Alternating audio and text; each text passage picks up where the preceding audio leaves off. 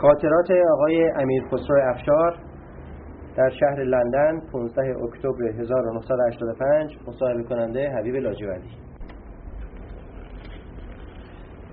جناب افشار ابتدا می‌خواستم از تو خواهش کنم که چند کلمه ای راجع به سوابق خانوادگی پدری خودتون شرح دهید.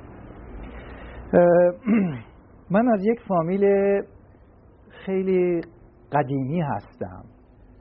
قدیمی منظورم این است که آبا و اجداد من اسامیشون و مقداری از کارهاشون تا اونجایی که ممکن باشه که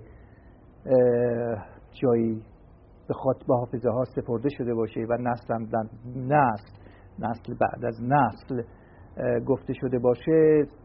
از زمان شاه عباس کبیر شروع میشه. افشارها مورخین هر کدوم یک عقیده خاصی دارند که از کجا آمدند از کدوم قسمت در کدوم قسمت آسیا بودند. به هر حال آبا و اجداد من اونطور که مورخین می‌گویند در خراسان بودند. یعنی بعدا به خراسان بعد از چند قرنی به خراسان آمدند. البته زمان زمان شاه عباس کبیری که الان مورد توجه ماست. در اون موقع شاه عباس یک قسمتی از توایف افشار رو به طرف آذربایجان کوچ داد. افشارها رشته های مختلف داشتند. یعنی در ایل افشار رشته های مختلف بود. مثل افشار ارشلو یا ارخلو افشار قاسملو. افشار قره حسنلو و غیره. خیال می‌کنم که اونطوری که مورخین می‌گویند شاید در حدود هشت دسته افشارها به هشت دسته با اسامی مختلفی که آخر اسم افشار گذاشته می‌شد مثل افشار قاسملو یا افشار ارشلو و غیره تقسیم شدن. ما از افشارهای قاسملو هستیم. که شاه عباس ما رو به ارومیه که بعدا اسمش رضاییه شد در زمان دوران پهلوی ما رو به اونجا کوچ داد. قسمتی از افشارها در خراسان موندن که نادرشاه از اون افشارها بود. یعنی اونها از افشارهای ارشلو ارخلو بودن. باری ما همیشه در خدمت دولت بودیم. حالا این بین فاصله ثواب خانوادگی خودم رو بین از فاصله شاه عباس و خدماتی که البته تمام خدمات خدمات نظامی و بود به شاهان وقت و به دولت می‌کردن. میگذرم عبور می‌کنیم. وقت نیست برای این مسائل تاریخی. برمیگردم فقط به یک یاد به یادم اومد الان در زمان ناصرالدین شاه اوایل سلطنت ناصرالدین شاه که حسام سلطنه هرات حمله کرد و شهر هرات رو گرفت و ایل افشار یکی از ایلات و دستجاتی بود که در خدمت نظام دولت تحت فرماندهی اردوی حسام سلطنه به جنگ برای تسخیر هرات رفت. و جد من اولین کسی بود که وارد قلعه هرات شد. جد من در اون موقع سمتش فرماندهی فوج افشار بود که در خدمت حسام سلطنه بود. به پاس این رشادت و جانفشانی ناصر شاه معمولا در سال به سال روز اون فتح هرات فرمانی برای ما صادر می کرد که خدمات یعنی فرمانی برای جد بزرگ من صادر می کرد که خدمات اون روز و جانفشانی های شما در اون تاریخ از نظر ما پوشیده نیست و بنابراین شما رو مفتخر به یه جبه تنپوش و صد تومان انعام مفتخر, مفتخر می سازیم این مختصری از سوابق فامیلی من و ما راجع به پدرم. پدرم هم هم تو به سنت فامیلی قدیمی خودمون که تقریبا از اواسط سلطنت ناصرالدین شاه بنا به امر ناصرالدین شاه ما ساکن تهران شدیم و پدرم هم در و دیگر ارومیه نبودیم. پدرم سوابقش رو در قسمت نظام از بچگی شروع کرد و در موقع کودتای 1299 لقب سرداری داشت. یعنی در کودتای 1299 کودتای رضا ایشون سردار سیف سلطنه افشار اسمشون. بعد از کودتا که تمام ارتشی ها رو دستجات مختلف ارتش رو رضاشاه یک نواخت کرد یعنی ژاندارم و قزاق و وزارت جنگ رو یکی کرد و درجات رو هم یکی کرد. بنابراین پدر من رو با پدر من رو سرتیب درجه سرتیبی رو موافقت کرد. در که سوابقش بالاتر رو ایجاب می‌کرد ولی و به همین جهت یک کدورتی پدر من به دل داشت از این موضوع. برای بعدها که در زمان سلطنت علادت محمد رضا شاه خیال می‌کنم از دوره دوم سنا پدرم سناتور بود سناتور تهران بود تا روزی که فوت شد. اسمشون خدمتتون گفتم سیف سلطنه سردار سیف سلطنه افشار بله. و البته جلوتر از سناتوری هم یک چندی در زمان چند در زمان دوران مصدق استاندار گیلان بودن که بعد خودشون استعفا کردن.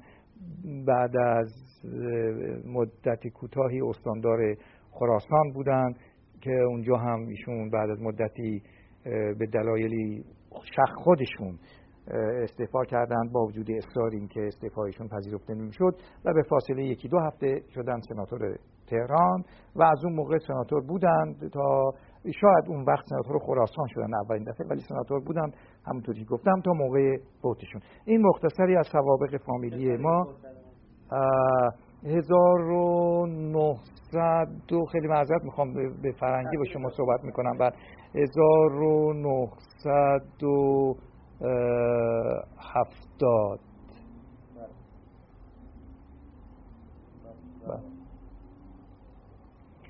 حالا مادر هم از فامیل مستوفی ها بود و پدر ایشون مرحوم آمیز رضای مستوفی بود پسر حاج میز نصرالله مستوفی حاج میز نصرالله مستوفی از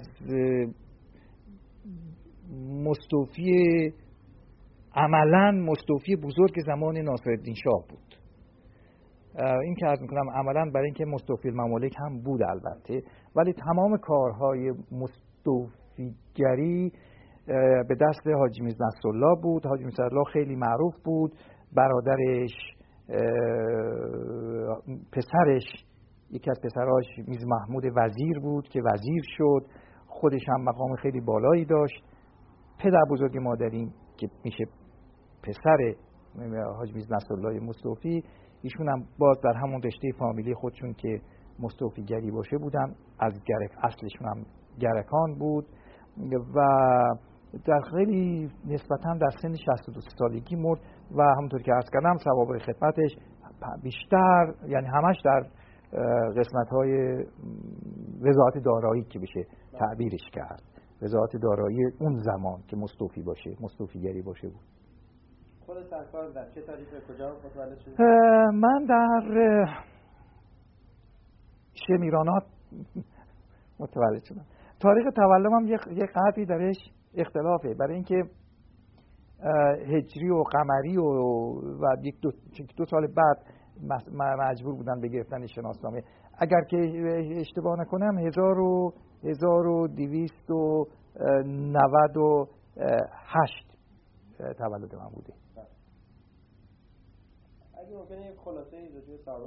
من من در تحصیلاتم در تهران تحصیلات متوسطم در کالج امریکایی تهران بود که وقتی که من رفتم اسمش تبدیل شده به کالج البرز ولی کماکان امریکایی ها ادارش می‌کردن و خاطرات بسیار بسیار خوبی از اون کالج دارم. برای اینکه اون کالج یک نوع تقریبا یک کپی بود از کالج های امریکایی از با همون روحیه و کم و پیش با همون تعلیمات اساتید ما رؤسای اساتید ما اکثرا امریکایی بودن و قسمت های چند البته چند استاد برای زبون فارسی داشتیم ولی کار دست امریکایی ها بود و من خیال می‌کنم که امریکایی های خدمت بسیار بزرگی به ایران کردن. با ایجاد این کالج هرچند این کالج جنبه مذهبی داشت ولی توفیق زیادی در این قسمت امریکایی ها پیدا نکردن که بتونن ادهی رو به دین به دین ایسوی بگرایند. ولی در قسمت دیگه که آدم ساختن باشه به نظر من یک کمک بسیار بزرگی به ایران کردم خدا رحمت کنه زمانی که من اونجا بودم دکتر جردن بود رئیس و هیچ وقت خاطراتی که از زمان دکتر جردن دارم که رئیس دانشگاه بود فراموش نمی کنم. بعد از بعد از متوسطه من به اروپا آمدم برای متوسطه؟ رو 1900 و ببخشید بازم فرنگی عرض می‌کنم 1937 البته تاریخ های خوره 1937 بله 1937 به اروپا آمدم برای برای دوره لیسانس. اول رفتم به آلمان برای اینکه در اون موقع وسایل آسونتر بود برای رفتن به آلمان ارتباطات بیشتری با آلمان بود و آلمان هیتلری تحصیلات زیادی برای ایرانی ها قائل می‌شد. از جهت تبدیل ارز به قول خودشون به رجیستر مارک.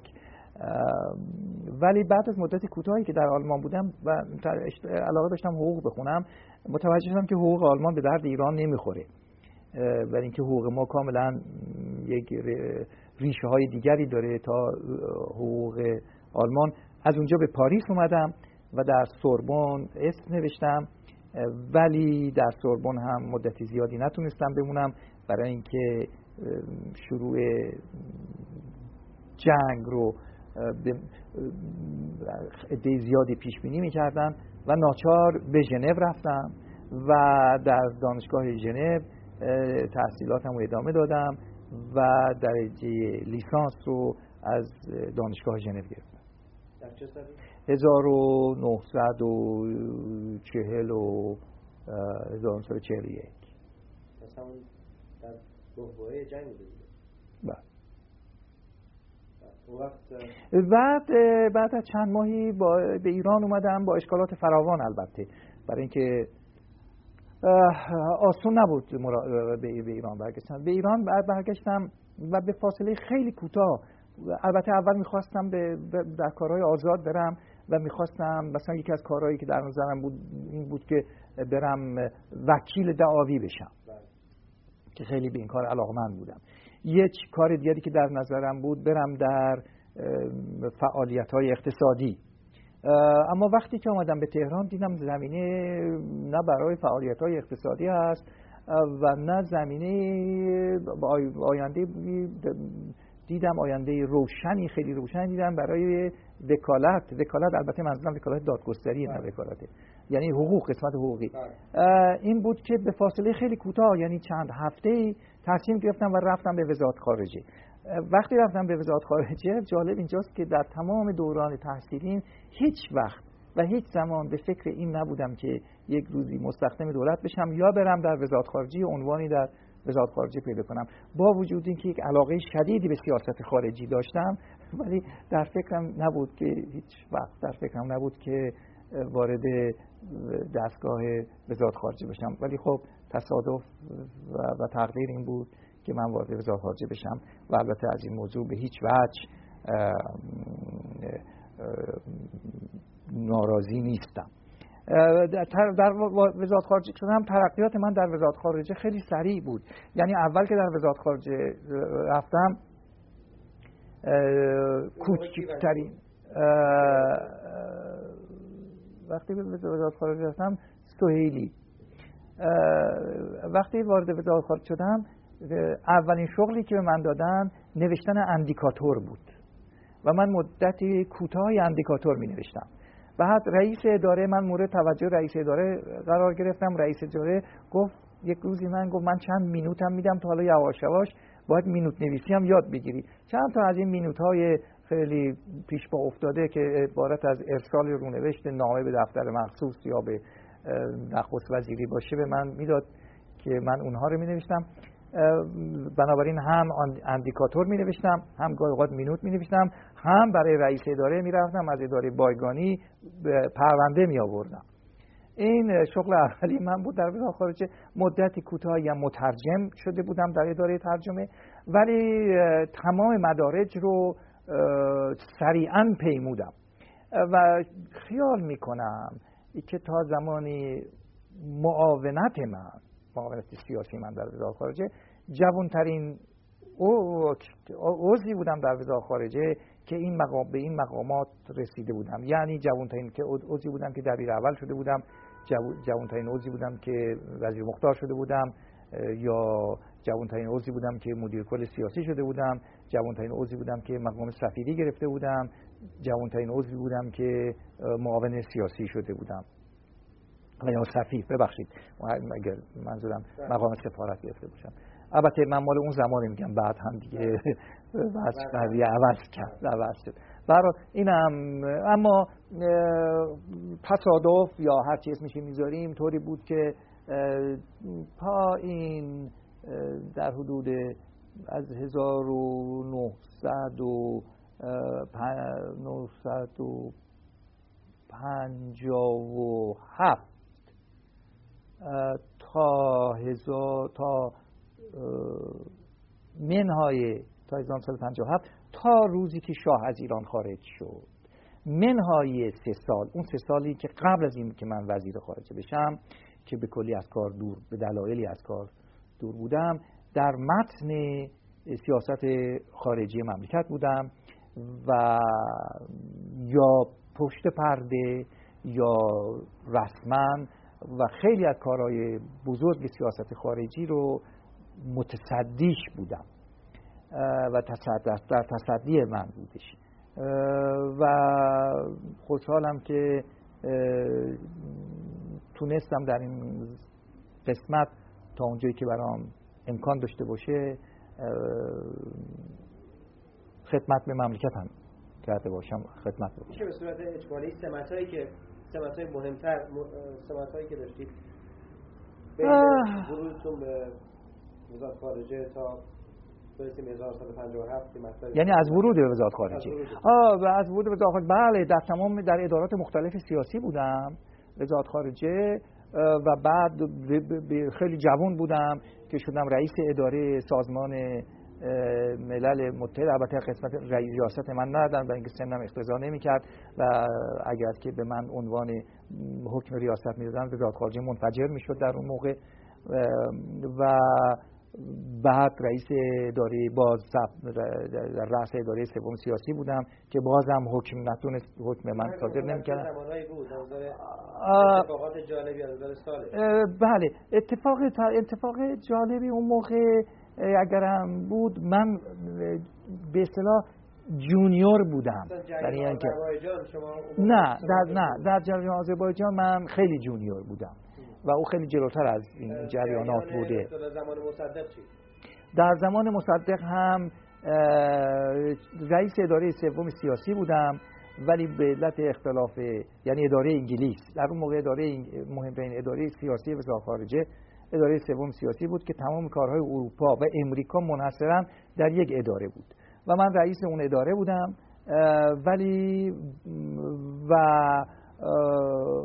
کارهایی که در اون موقع شد که در اداره من شد بستن تمام کنسولگری های انگلیس در ایران بود. و البته خاطره جالبی هم از اون دارم برای اینکه سه نفری که برای این کار که من بودم و دو نفر آقایون دیگر که معین شدیم کاظمی مرحوم که وزیر خارجه بود ما رو صدا کرد گفت این کنسولگری ها لانه جاسوسی هستن باید اینا رو بست این اصطلاح از اون موقع باف شده بود. بله بله بله بست و این که شما برید یادداشتی برای این کار حاضر کنید اون دو نفر که من براشون برای یک شما خیلی احترام داشتم و ازش خیلی چیز یاد گرفته بودم. در اومدیم به اتاق من دفتر من. اون دو نفر یکیشون ترسید. گفت فردا انگلیس ها به ایران برمیگردن و کلک ما رو می‌کنن حساب ما رو می‌رسن. شخص دیگری که براش خیلی احترام داشتم و ازش خیلی چیز یاد گرفته بودم یه حقوقدان بسیار ورزیده اعلایی بود اظهار کرد که من چندین شش ماه حقوق من رو نپرداختن و این کار خلاف اصول حقوقی چند ماده حقوق بین هم ذکر کرد که ما نمی‌تونیم این کارو بکنیم. من از آقایون خواهش کردم گفتم وقت تنگه و ارز کنم شما اگه موافق نیستید تشریف ببرید من به حال خود بذارید من خودم یادداشت تهیه می‌کنم و من خودم یادداشت تهیه کردم و بردم پروی بعد از چند ساعتی بردم پروی کازمی کازمی خیلی پسندید و عینا او رو برد پروی دکتر مصدق و تقریبا همونی که من تهیه کرده بودم همون به صفات انگلیس ابلاغ شد. علت این که من با علاقه دنبال این کار می‌رفتم برای اینکه اعتقاد داشتم که واقعا این کنسولگری ها یکی از لانه های دخالت در اوضاع اوضاع داخلی ایران بود. بله دخالت بود و در اون موقع که ما با انگلیس ها در افتاده بودیم سر قضیه نفت لزومی نداشت که انگلیس ها کنسولگری هاشون این فعالیت های زیاد رو در ایران داشته باشن. و به علاوه استدلال بزرگتر من برای اون دو نفر دوست دیگرم که حاضر نشدند به نحوی در تهیه یادداشت با من شریک باشند. استدلال بزرگی داشتم این بود که بزرگترین قانون برای ما مساله مملکتمونه. وقتی مساله مملکت ما در خطر باشه من شخصا به توجهی به حقوق بین الملل و قانون بین الملل ندارم. برای من اول مساله مملکتمه و اگر تشخیص اینه که مساله مملکت این است که این کنسولگری ها باید بسته بشه رو برگرد نداره. ما باید رای پیدا کنیم و این کنسولگری ها رو ببندیم. این نظر من بود و که بنابراین داوطلبانه و مشتاقانه من این کار رو کردم. به هر بعد از زم بعد از اینی که کاظمی از وزارت خارجه رفت و نواب وزیر خارجه شد مدت کوتاهی. ایشون رفت وزیر دارایی شد. بله. بعد نواب آمد. بعد از نواب وقتی حسین فاطمی آمد به, دل... به... به علت اون که با ایشون سوابق نامطلوبی داشتیم از زمانی که ایشون در پاریس ظاهرا به عنوان تحصیل اومده بود. و من هم در اون موقع در اونجا مجمع عمومی 1900 و 1948 مجمع عمومی سازمان ملل متحد در پاریس تشکیل شده بود. من هم اونجا بودم. یه عضو کوچیک هیئت نمایندگی ایران بودم. ایشون اغلب اونجا می‌دیدم. دنبال دشتی بود. دشتی ارجه می‌رفتم دنبالش بود. از قیافش خوشم نمی آمد این آدم. به هر حال وقتی ایشون وزیر خارجه شد من از خارجه رفتم و با ایشون مشاجره بین من و ایشون پیدا شد و ترک کردم وزارت خارجه رو تا 28 مرداد میشه راجع ایشون ایشون الان برای ادعی یک نوع قهرمانی شده ولی معمولا این قهرمان ها وجه ظاهری و کسایی که می‌شناسن یک دید دیگری میدن شما چیزی می‌تونین والا من خیلی راجع به ایشون نمی‌تونم اظهار عقیده بکنم. ولی دیدم چند وقت پیش که جنوب فرانسه بودم دیدم آقای مفتا یک کتابی نوشته که اون موقع معاون که حسین فاطمی آورد و ایشون رو معاون وزارت خارجه کرد. بنابراین ارتباطاتش با حسین فاطمی. و با نهایت بیطرفی چیزایی از حسین فاطمی نوشته. من اگر راجع به حسین فاطمی صحبتی بکنم با بیطرف نیستم با حسین فاطمی. بنابراین صحبت هایی که می‌کنم هر قدم سعی بکنم که آدم بیطرفی باشم در واقع بیطرف نیستم چون با ایشون یک چیز تندی داشتم. و یه مورد چه میشه چه اختلافایی اختلافات خیلی کم. مثلا از وقتی ایشون وزیر خارجه شد تا وقتی که من از خارجه رفتم یه هفته بیشتر طول نکشید به اونجاها نرسید. ولی اصولا مثلا من وقتی که در پاریس تصاد ایشونو می‌دیدم یعنی مرحوم دشتی رو می‌دیدم و اغلب تو این کافه های تو شانزلیزه بود و من قبلا نشسته بودم از آقای دشتی خواهش می‌کردم بفرمایید سر میز ما چایی با هم بخوریم. ایشون هم دنبال دشتی بود. اکراه داشتم این بیاد. فرداش که من می‌دید اصلا سلام علیک نمی‌کرد. که چایی با من خورده بود. ایشون البته در هوش و تردید و فهم و رشادتش تردیدی نیست. ولی من خیال می‌کنم که آدمی بود.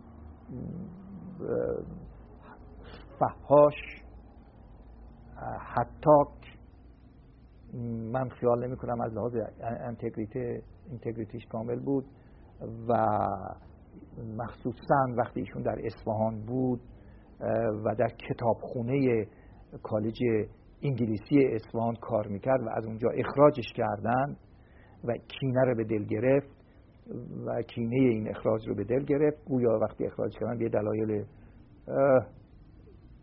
اخلاقی بوده. و بنابراین اولین کاری کرد اون اسخف تامسون رو که سالیان ده ها سال در اصفهان بود از ایران اخراج کرد. و اسخف تامسون که به دیدن من آمد در تهران من نمیشناختمش ولی بهش گفته بودم بیاد من ببینی شاید من بتونم کاری براش در وزارت خارجه بکنم که متاسفانه نمی‌تونستم. از اسخف تامسون پرسیدم که این بیشتر به کینه توزی و یک کینه شخصی مربوط میشه بین شما و حسین فاطمی که اینجور به شما فشار آورده که 48 ساعته باید از ایران برید بیرون. حالا اینقدر واسطه شدن که این 48 ساعته خود مدت شد. اون با اون نمیشناختم درستی رو. به من گفت خواهش می‌کنم در این زمینه از من زیاد سوال نکنید. یک چیزهایی بود در اصفهان موقعی که ایشون در کتابخونه بودن. نه سوالی از من خواهش می‌کنم. نکنید. به ایما و اشاره فهمون که مسائل که ایشون اخراجش کردیم به دلایلی. بنابراین من خیال نمی کنم که در موقعیت به علت اینکه بیطرف نیستم بتونم راجع به حسین با حسین فاطمی قدری فرانسه می‌دونست. بله. نه نه نه خیال نمی کنم خیلی چند از شما می‌تونستید ببینید واقعا اینقدر به مصدق نزدیک بود بسیار بسیار بسیار. بسیار مصدق نزدیک بود و من خیال می‌کنم که مصدق رو کاملا در دست داشت و آخر سر هم خیلی به مصدق در روزی که از آخرین باری که مصدق رو دیده بود که نمی‌دونم 25 26 مرداد بود در اتومبیلش در اتومبیل وزارت خارجه که سوار شده بود به اتفاق دکتر شایگان خیلی به مصدق بد می‌گفته در در اتومبیل. و اطلاع من از اینجاست که راننده اتومبیل وزیر خارجه علی خان که خب راننده وزارت خارجه بود همچنین راننده وزیر خارجه بود. من خوب میشناختمش گاهی خودم خب هر حال راننده بود و با هم خیلی صحبت می‌کردیم راجع به حسین فاطمی برای خود که من با حسین فاطمی هم بعد بودم. او هم خیلی دل پرخونی از دست حسین فاطمی داشت. شاید برای اینکه به کافی نه انعامی تو کار بود نه چیزی دیگر. برای او برام تعریف کرد که از خونه مصدق که آمدیم بیرون همون روزی بود که وسط را تیراندازی می شود و حسین فاطمی فرار می‌کنه. از تو اتومبیل میاد بیرون و فرار می‌کنه. می‌گوید که در اتومبیل که بودیم به شای به دکتر شایگان خیلی برافروخته بود و به دکتر شایگان می‌گفت این مکتیکه پیر و خرفت شده. این که البته من مصدق بود. من هرچی به این فشار میارم که شورای سلطنت رو تشکیل بدیم و کلک پهلوی رو بکنیم زیر بار نمیره. و این خرفت شده. من می‌دونم که اگر این کار نکنه ما همه اون از بین رفتیم. اینی که تو اقلا یک کاری بکن. این نمی‌فهمه داره چیکار می‌کنه. این رو علی خان برام تعریف کرد. علی خان راننده برام تعریف می‌کرد. به هر حال همونطور که من در وطن پرستی دکتر مصدق تردیدی ندارم. ولی راجع به حسین فاطمی به غیر از همون چند صفتی که براش گفتم که با از ثقافت و هوش و تیزبینی باشه چیزهای دیگری من دستگیرم نشد و نمی‌دونم. بنابراین ترجیح میدم کسی دیگه اظهار کنه در اون زمانی که برمیگردیم چند سال به عقب ولی مثل اینکه قوام سلطنه در دوران نخست وزیریش دفتر اصلیش وزارت خارجه بوده بله بله, بله. نه خیلی حضور و وجود خیلی جون خیلی خیلی جونیور بودم برای اینکه در اون امارت فقط می‌دونم که تا تا دیر وقت من عضو اداره ما عضو اداره بودم معاون اداره بودم در اون موقع که فقط می‌دونم که تا دیر وقت چراغای وزارت خارجه اون قسمتی که قوام سلطنه کار می‌کرد البته که کارهای وزارت خارجه نبود کارهای نخست وزیری و آذربایجان بود. چراغها تا دیر وقت روشن بود و خیلی کار می‌کرد و در وزارت خارجه ما حس می‌کردیم که یه آدم با شخصیتی طبقه بالا دفترش طبقه بالا هست. نه چون با وزارت خارجه کاری نداشت. علت اینکه اون محل رو برای اینکه محل راحت تر بود. در اونجا از لحاظ اتاقها سالن‌هاش راحت تر بود. امارت نسبت به امارت دفتر کاخ ابیز اگر اشتباه نکنم اسمش بود که نزدیک شمس الاماره است جایی که دفتر نخست وزیری بود و نخست وزیر معمولا اونجا تشکیل جلسه می‌داد. راحت تر بود و در وزارت خارجه استراحت کرد. میخوابید. خونش رو اونجا قرار داده بود وسایل راحتیش در اونجا خیلی بیشتر بود. اون زمانی که شما از وزارت خارجه رفتیم کنار به خاطر اینکه دکتر فاطمی وزیر خارجه شده بود فعالیت داشتیم نه نه خیر. فعالیت من اون موقع باید از سواری و سرکله زدن با نلبند و از مهتراب و سرکشی به اسب و بازی تنیس و به اینجور چیزا میگذاشت چه شد که شما برگشتید 28 مرداد. بله. بعد از 28 مرداد من رو خواستم و بعد از مدت کوتاهی که ایجاد روابط شد با انگلیس من آمدم برای ایجاد باز کردن سفارت ایران و ایجاد مجدد روابط بین ایران و انگلیس. یه مدت بله مدت کوتاهی به عنوان کاردار بودم. تا مرحوم سوهلی به عنوان سفیر از ایران آمد و من به عنوان نفر دوم ایشون تا آخر بودم. باقی موندم. البته در این مدت هم خدا رحمت کنه مرحوم سوهلی رو. مرحوم سوهلی به علت کسارت کشنده که داشت اغلب نبود یا در بیمارستان بود یا در منزل بود یا در مسافرت بود. بنابراین در اون چهار سالم عملا من شارژ بودم. کاردار بودم. چه خاطراتی از مرحوم بله من خاطرات خیلی خوبی از مرحوم سوئیلی دارم. البته آشنایی من با مرحوم سوئیلی فقط در لندن بود. آدم آدمی بود که خیلی خوشمشرب بود. بسیار باهوش بود. بسیار خوشفکر بود. خیلی به زبون خیلی قشنگ و ساده فارسی می نوشت خطش خیلی خوب بود. و خاطرات خیلی جالبی داشت از سه شهری و به بعد و حتی جلوتر. مثلا اول ارتباطاتش با رضا و وقتی که چطور شد بعد رضا با ایشون رو کنار گذاشت باهاش مورد غضب قرار گرفت دو مرتبه مورد محبت قرار گرفت. چطور؟ رضا بهش وقتی محبت داشت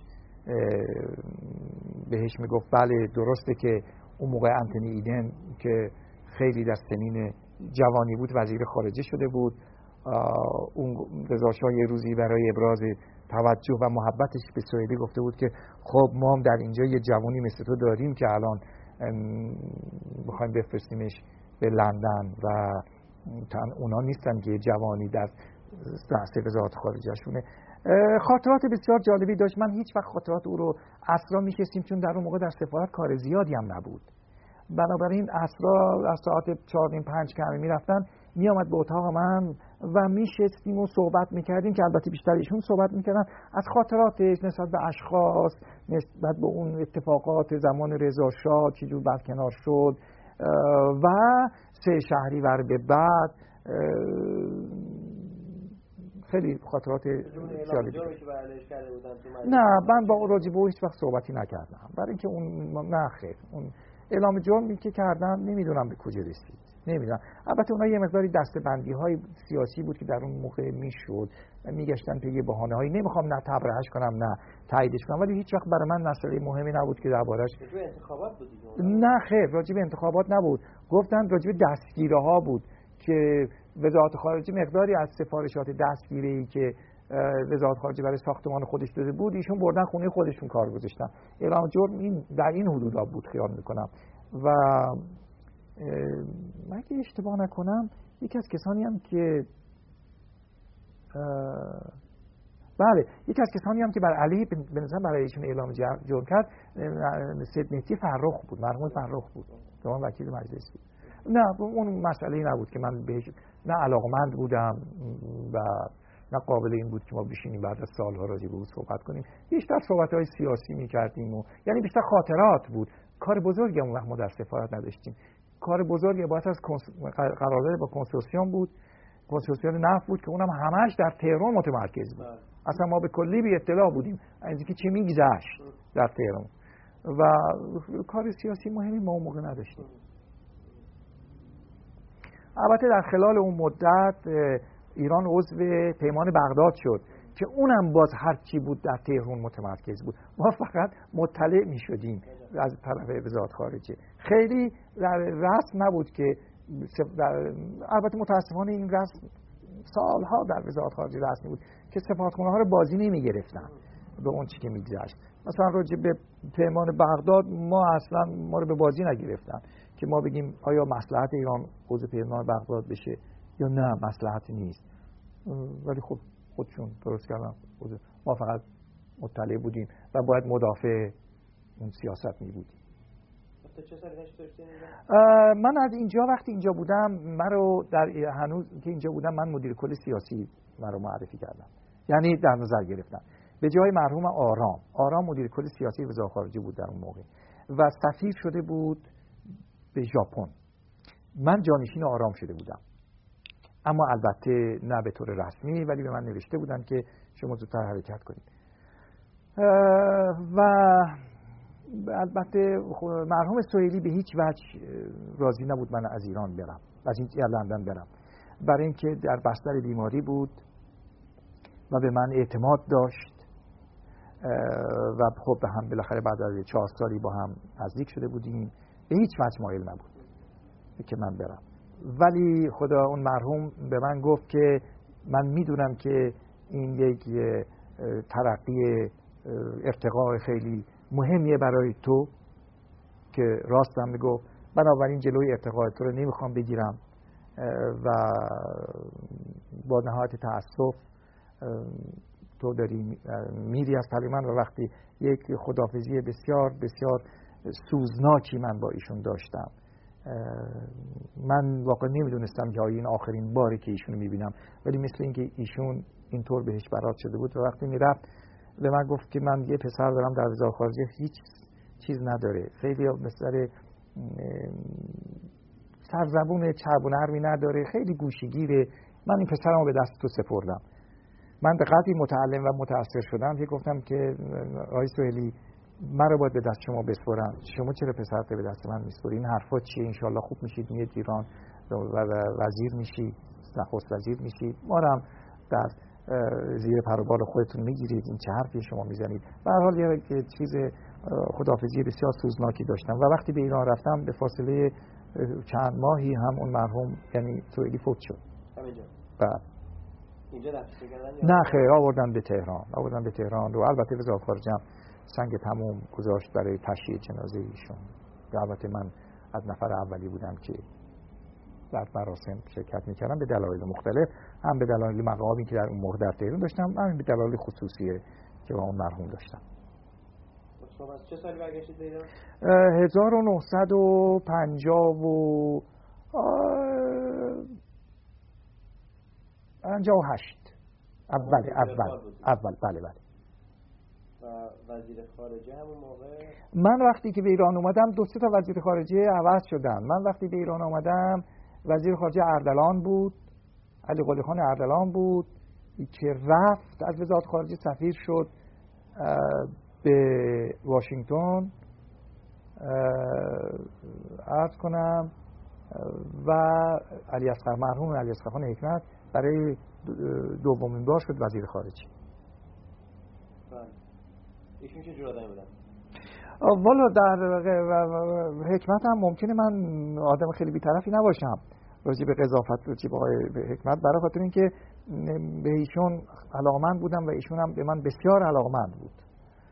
بنابراین یک, در اظهار عقیده نسبت به ایشون مقداری احساسات ممکنه مخلوط. مخلوط بشه.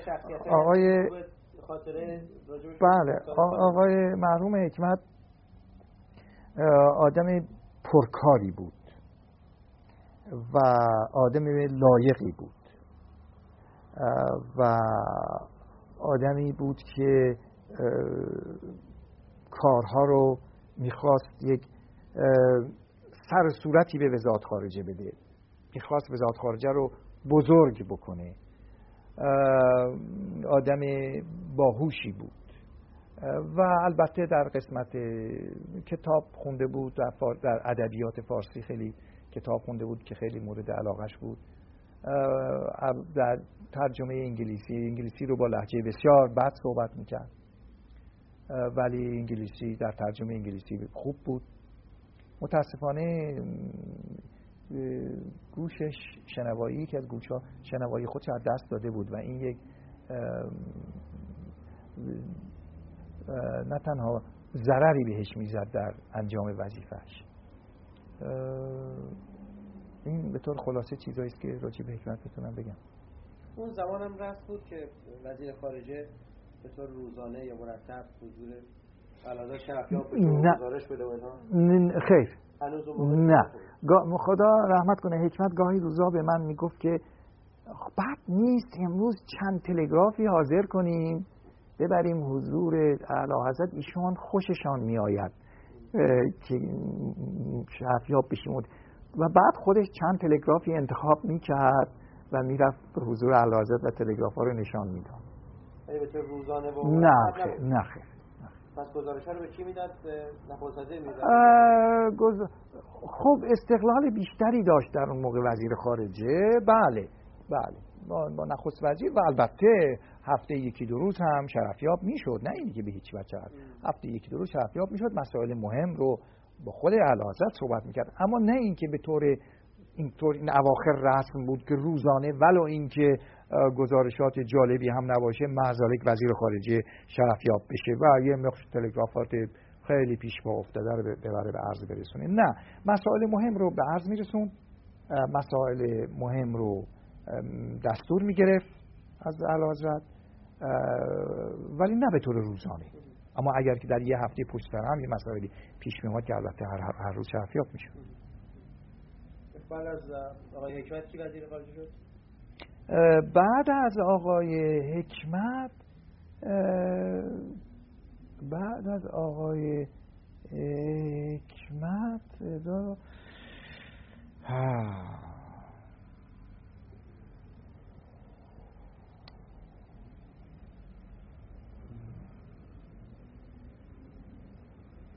بله بعد از حکمت مدتی کوتاه جلال عبدخت بود.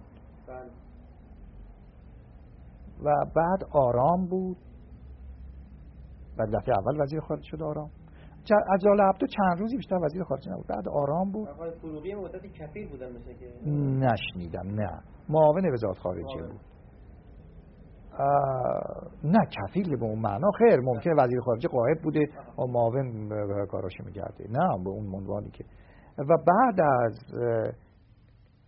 که کابینه اقبال برکنار شد و شریف امامی نخست وزیر شد. بعد از چند روز مرحوم ازودی وزیر خارجه شد. خب برگردیم مراجعت خود شما از از انگلیس و مدیر کل سیاسی. در اون موقع البته وزارت خارجه فقط یه مدیر کل سیاسی داشت و کارهای حساس هم به دست مدیر کل بود. یعنی این مدیر کل سیاسی حقیقتش از زمانی نزج گرفت که آرام شد مدیر کل سیاسی. البته قبل از آرام هم عبدو مدیر کل سیاسی بود یه مدتی کوتاهی. ولی مدیر کل سیاسی مقامی نبود که از سالها قبل در وزارت خارجه ایجاد شده باشه. نه. این اون مقام از زمان آرام نزجی به خودش گرفت.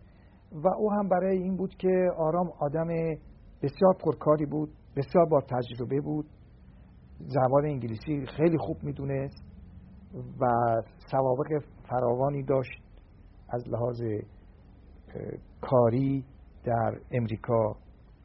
با امریکایی ها خیلی آشنایی زیادی داشت با انگلیس ها همچنین. و بنابراین طرف مراجعه دائمی وزیر خارجه بود. در اون موقع معاونین وزارت خارجه بیشتر روی ارشدیت انتخاب می شدن و ارشدیت همیشه مستلزم این نیست که کسی که ارشده واقعا سایر از سایر جهات هم برای اون کار ارشد باشه. بنابراین آرام خیلی طرف توجه وزیر خارجه بود. در اون موقع ایران عضو پیمان بغداد شده بود و, کار و کارهای پیمان بغداد رو وزیر خارجه منحصرا به آرام مراجعه کرده بود. و در واقع با وجود اینکه اداره پیمان بغداد به وجود آمده بود در وزارت خارجه که همیشه سعی می‌کردن که اعضای بسیار جوانای با استعداد با سواد رو در اون اداره بزنن همچنین رئیسش جوان آدم فعالی باشه که قطعا زبان انگلیسی بدونه مزالک گزارشات بلوی معاون وزارت خارجه نمی‌رفت. گزارشات پروی مدیر کل سیاسی که آرام باشه می‌رفت و آرام بود که یا رأسا تصمیم می‌گرفت یا به وسیله یا به با, با حضر وزیر خارجه میرسون و تصمیم رو ابلاغ می‌کرد. با معاون کاری نداشت. بنابراین یکی از کارهای مهم آرام در اون موقع که مدیر کل سیاسی بود اداره پیمان بغداد بود علاوه بر سایر چیزهایی که داشت. و من وارث کارهای آرام و کارهای اون اداره پیمان بغداد شدم.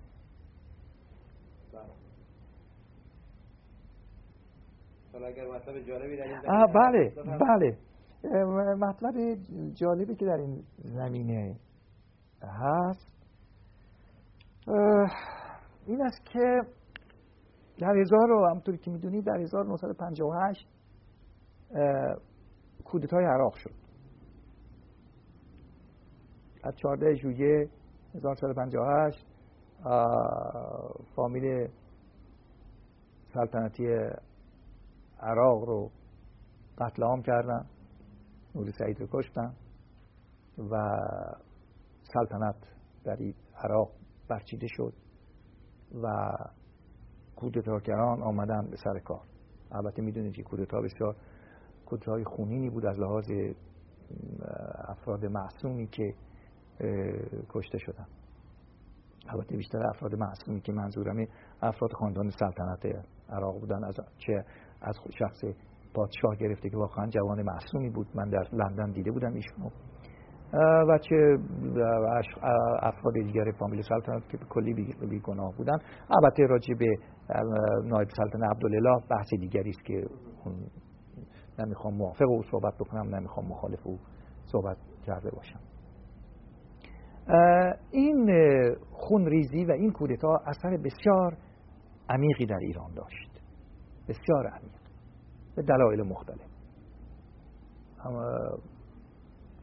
همونطور که شاید شنیده باشید که قرارم یک سفر رسمی بود که پادشاه عراق به ایران بیاد. صحبت هایی هم می‌کردن که ممکنه صحبت های وصلتی هم می‌کردن که ممکنه ایشون با یکی از افراد خاندان سلطنتی ایران وصلت بکنه. از این حرفا زیاد بود. برای نزدیکی هم نزدیکی زیادی بود. این کودتا خیلی اثر عمیق داشت. و علازت پادشاه ایران بسیار ناراحت شده بود. به حق ناراحت شده بود.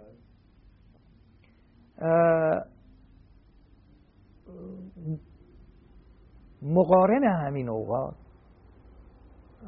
جلسه شورای وزیران پیمان بغداد در لندن منعقد می شد یعنی در همون اگر اشتباه نکنم خیال می‌کنم که عواسط ماه ژوئیه بود. این جلسه که از مدتی از قبلا تعیین شده بود. ببخشید موقعش مدت قبلا تعیین شده بود نه مدتش. و ما اولین کاری کردیم تقاضا کردیم که جلسه به تأخیر بیفته. هفتش چند روزی. در این چند روز حضرت ما رو احضار کرد و فرمود که پیمان بغداد بدون شرکت امریکا به درد نمی‌خوره. یا امریکا باید وارد پیمان بغداد بشود یا ما از پیمان بغداد خارج میشیم. این چه پیمانی است که یکی در که یکی از در این عراق یکی از کشورهای عضو پیمان بغداده و از کشورهای اولیه بوده است که عضو پیمان عضو پیمان بغداد شده. این اتفاق عجیب و فجیع روی میده و هیچ کدام از هم پیمانان کاری نمی‌کنن دست و دست هم گذاشتن و تماشا کردن این پیمان به چه درد ما می‌خوره؟ مگر اینکه امریکا عضو ما بشه.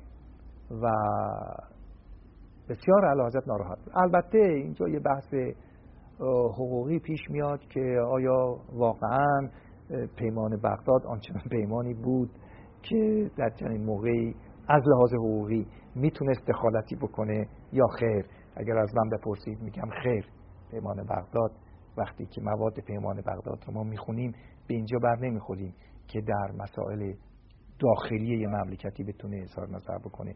پیمان بغداد اولا بسیار موادش شلوول بود. منجز نبود. به طور قاطعیت از لحاظ تعهدات نداشت. بیشتر پیمانی بودش که راجع به تحریکات کمونیستی و یا اگر که کمونیست ها به یک کشوری یکی از این اعضا حمله بکنن چه میشه کرد؟ او هم باز به طور جنبی نظامیش بسیار شلوول بود یعنی کمک نظامیش. ولی علاوه جور دیگری فکر می‌کردم. ما با این دستورات که ما وقتی عرض می‌کنم منظورم دکتر اقباله و مرحوم حکمت و من آزم لندن شدیم. البته سایر اعضا بودن که وارد کارهای سیاسی نبودن. اونا حتما کارهای دیگر خودشون داشتن. مثل ارتش بود هدایت و بود تیمور بختیار و آقای جمشید آموزگار که در اون موقع اگر اشتباه نکنم معاون وزارت بهداری بود که قسمت اقتصادی دست ایشون بود. قسمت اقتصادی پیمان بغداد اون که مربوط به ایران میشه.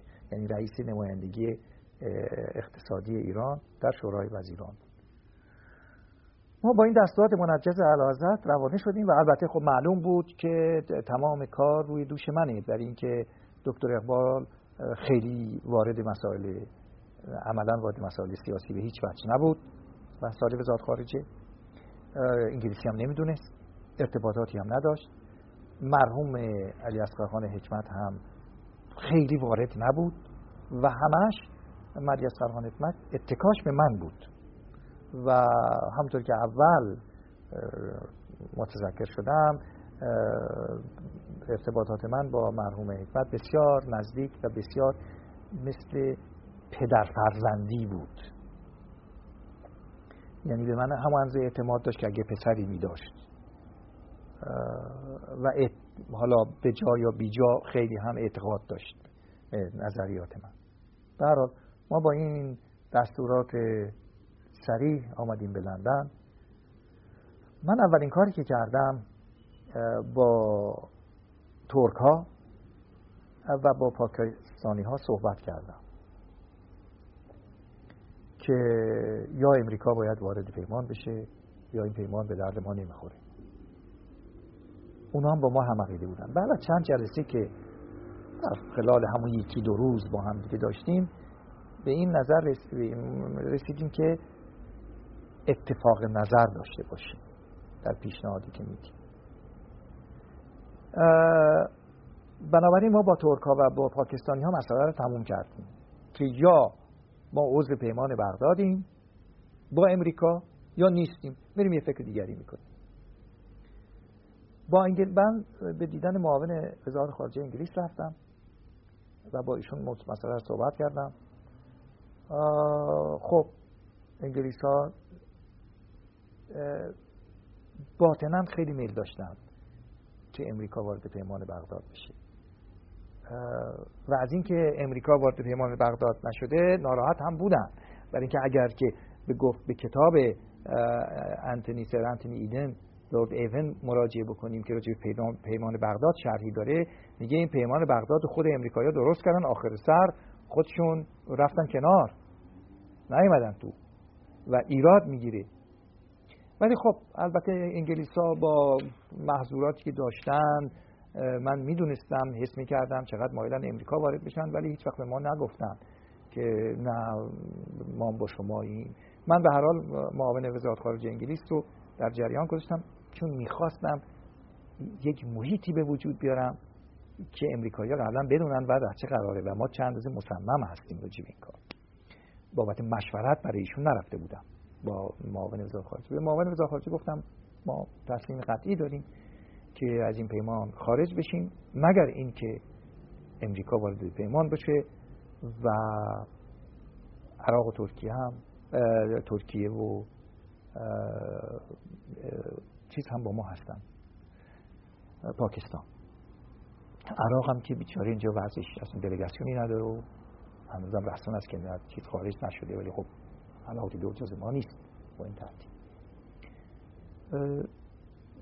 اونها هم البته او گوش کرد به حرفای من و گفت البته محضورات زیادی در مقابل امریکایی ها داشتن اینها نمی‌خواست.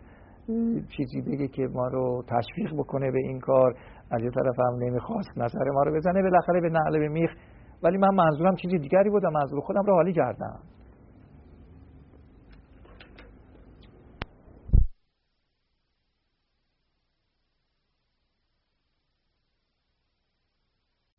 بله.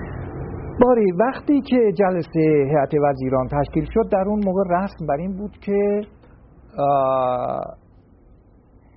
کشورهای منطقه که یعنی عراق و ایران و پاکستان و ترکیه رئیس نمایندگی نخست وزیرانشون بود. ولی امریکا و انگلیس وزرای خارجه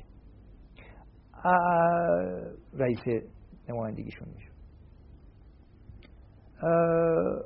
ما وقتی که به انگلیس آمدیم برای پیمان شورای جلسه وزیران. البته اون وقت هرات مکمیلن نخست وزیر بود و هرات مکمیلن به فرودگاه به استقبال دکتر اقبال اومد و ولی خب با کارها دست سلوین لوید دست وزیر خارجهش بود. یعنی کارهای پیمان بغداد البته خودشم باری جلسه در جلسه اول که معمولا یه مقداری چیزهای تشریفاتی بود. نطقهای تشریفاتی. و جلسه مهم جلسه سری بود. در جلسه سری در اون موقع از هر نمایندگی رسم بود بیش از سه نفر نباید شرکت کنن. صورت جلسه هم کسی حق نداشت برداره. و حرفا آزاد ما در جلسه سری که رفتیم خب هر کدوم هر یک از کشورها مسائلی جالبی رو بیان کردن. و نوبت ایران که رسید دکتر اقبال هیچی نگفت. سکوت کرد. که البته از این کارم خیلی خوشش اومد. برای اینکه بله برای خاطر اینی که ما باید پلوش در کنار دستی که مترجم میذاشتیم هر چی می‌گفت ترجمه می‌شد. بله. چون موقع زبون زبون انگلیسی بود زبون بله. جلسه باری سکوتی برقرار شد و البته می‌دونستم که چرا دکتر اقبال سکوت کرده. و تنفس داده شد. تنفسی داده شد که در خلال تنفس من به دکتر اقبال گفتم خب این دیگه حالا باید ما مسئله رو علنی کنیم. یک پاراگراف کوتاهی نوشتیم تایید نوشتیم که دکتر اقبال او رو بخونه که پیمان بغداد خلاصه عبارت از این بود که ما انتظار داریم که امریکا وارد پیمان بغداد بشه و اگر امریکا وارد پیمان بغداد نشود ما مجبوریم که یه فکر دیگری بکنیم. البته در اون جلسه یعنی در اون پاراگراف گفته نشد که ما از پیمان خارج میشیم ولی فکر دیگری خواهیم کرد. و منم با اقداماتی کرده بودم به همه این اعضای دلیگاسیون های یعنی انگلیس و امریکا فهمونده بودم که ما خارج میشیم. در جلسه وقتی که دو مرتبه رفتیم بعد از تنفس در جلسه و دکتر اقبال اون پاراگرافی که براش من حاضر کرده بودم خوند سکوتی برقرار شد و آقای فاست دالس که رئیس نمایندگی امریکا بود سعی کرد که بگوید که امریکا با شما هست و مقداری سفزته کرد. سفزته کرد و ولی فایده نداشت. من که کنار دست پهلوی دست دکتر اقبال نشستم البته این صحبت ها در جلسه سری بود. گفتم یک دکتر اقبال یادآور شدم که شما حرف خودتون تکرار کنید و بگید این حرف آخری ماست. دکتر اقبال حرف خودش دو مرتبه اون پاراگراف رو تکرار کرد گفت این آخرین حرفی است که ما به شما فاست دالس که وضع اینطور دید و با اون زمینی سازی که قبلا شده بود و دید که می‌دونست که دیگه شوخی نیست و با سفسطه نمیشه کاری کرد گفت این مسئله رو من باید به رئیس جمهور پرزیدنت ایزنهاور گزارش کنم و بدون دستور او من کاری نمی‌تونم انجام بدم. و بنابراین تا فردا به من مهلت بدید. جلسه تعطیل شد. فردا ایشون با یه طرحی آمد از طرف ایزنهاور متاسفانه من تمام اسنادم در تهرون شادم از بین رفته باشه ولی البته این طرحها اینا به رکورد ها میشه مراجعه کرد. اینا این علنی اون طرح. خلاصه اون طرح این بودش که ما که با قرارداد دو جانبه حاضریم امضا بکنیم با هر با سه کشور منطقه. و اون چی که شما انتظار و توقع دارید از عضویت امریکا در پیمان بغداد ما طبق قراردادهای دو جانبه که امضا خواهیم کرد با شما درش می گنجونیم و بنابراین نظر شما تأمینه با قراردادهای دو جانبه. ما تنفس خواستیم. و بعد از تنفس و مشورت دیدیم که تقریبا نظر ما رو البته محضورات خودشون هم گفتش در اونجا. محضوراتش در اون موقع بیشتر برای مصری ها بود که ما هم این رو پیرن یعنی ما هم بیشتر میکوبیدیم که شما پس معلوم میشه که عبدالناصر رو دارید به ما ترجیح میدیم. این اینقدر به شما فهاشی می‌کنه تو سر شما می‌زنه. معذالک شما وارد پیمان بغداد نمیشید. برای خاطر که مبادا عبدالناصر و عربا رو بر علیه خودتون بکنید. این که این, این چه نوع دوستی است. باری ما بعد از مشورت هایی که با خودمون کردیم تو خودمون که عرض می‌کنم با خودمون یعنی سه کشور منطقه ای دیدیم اون که میخواییم به دست آوردیم. با این قبول کرد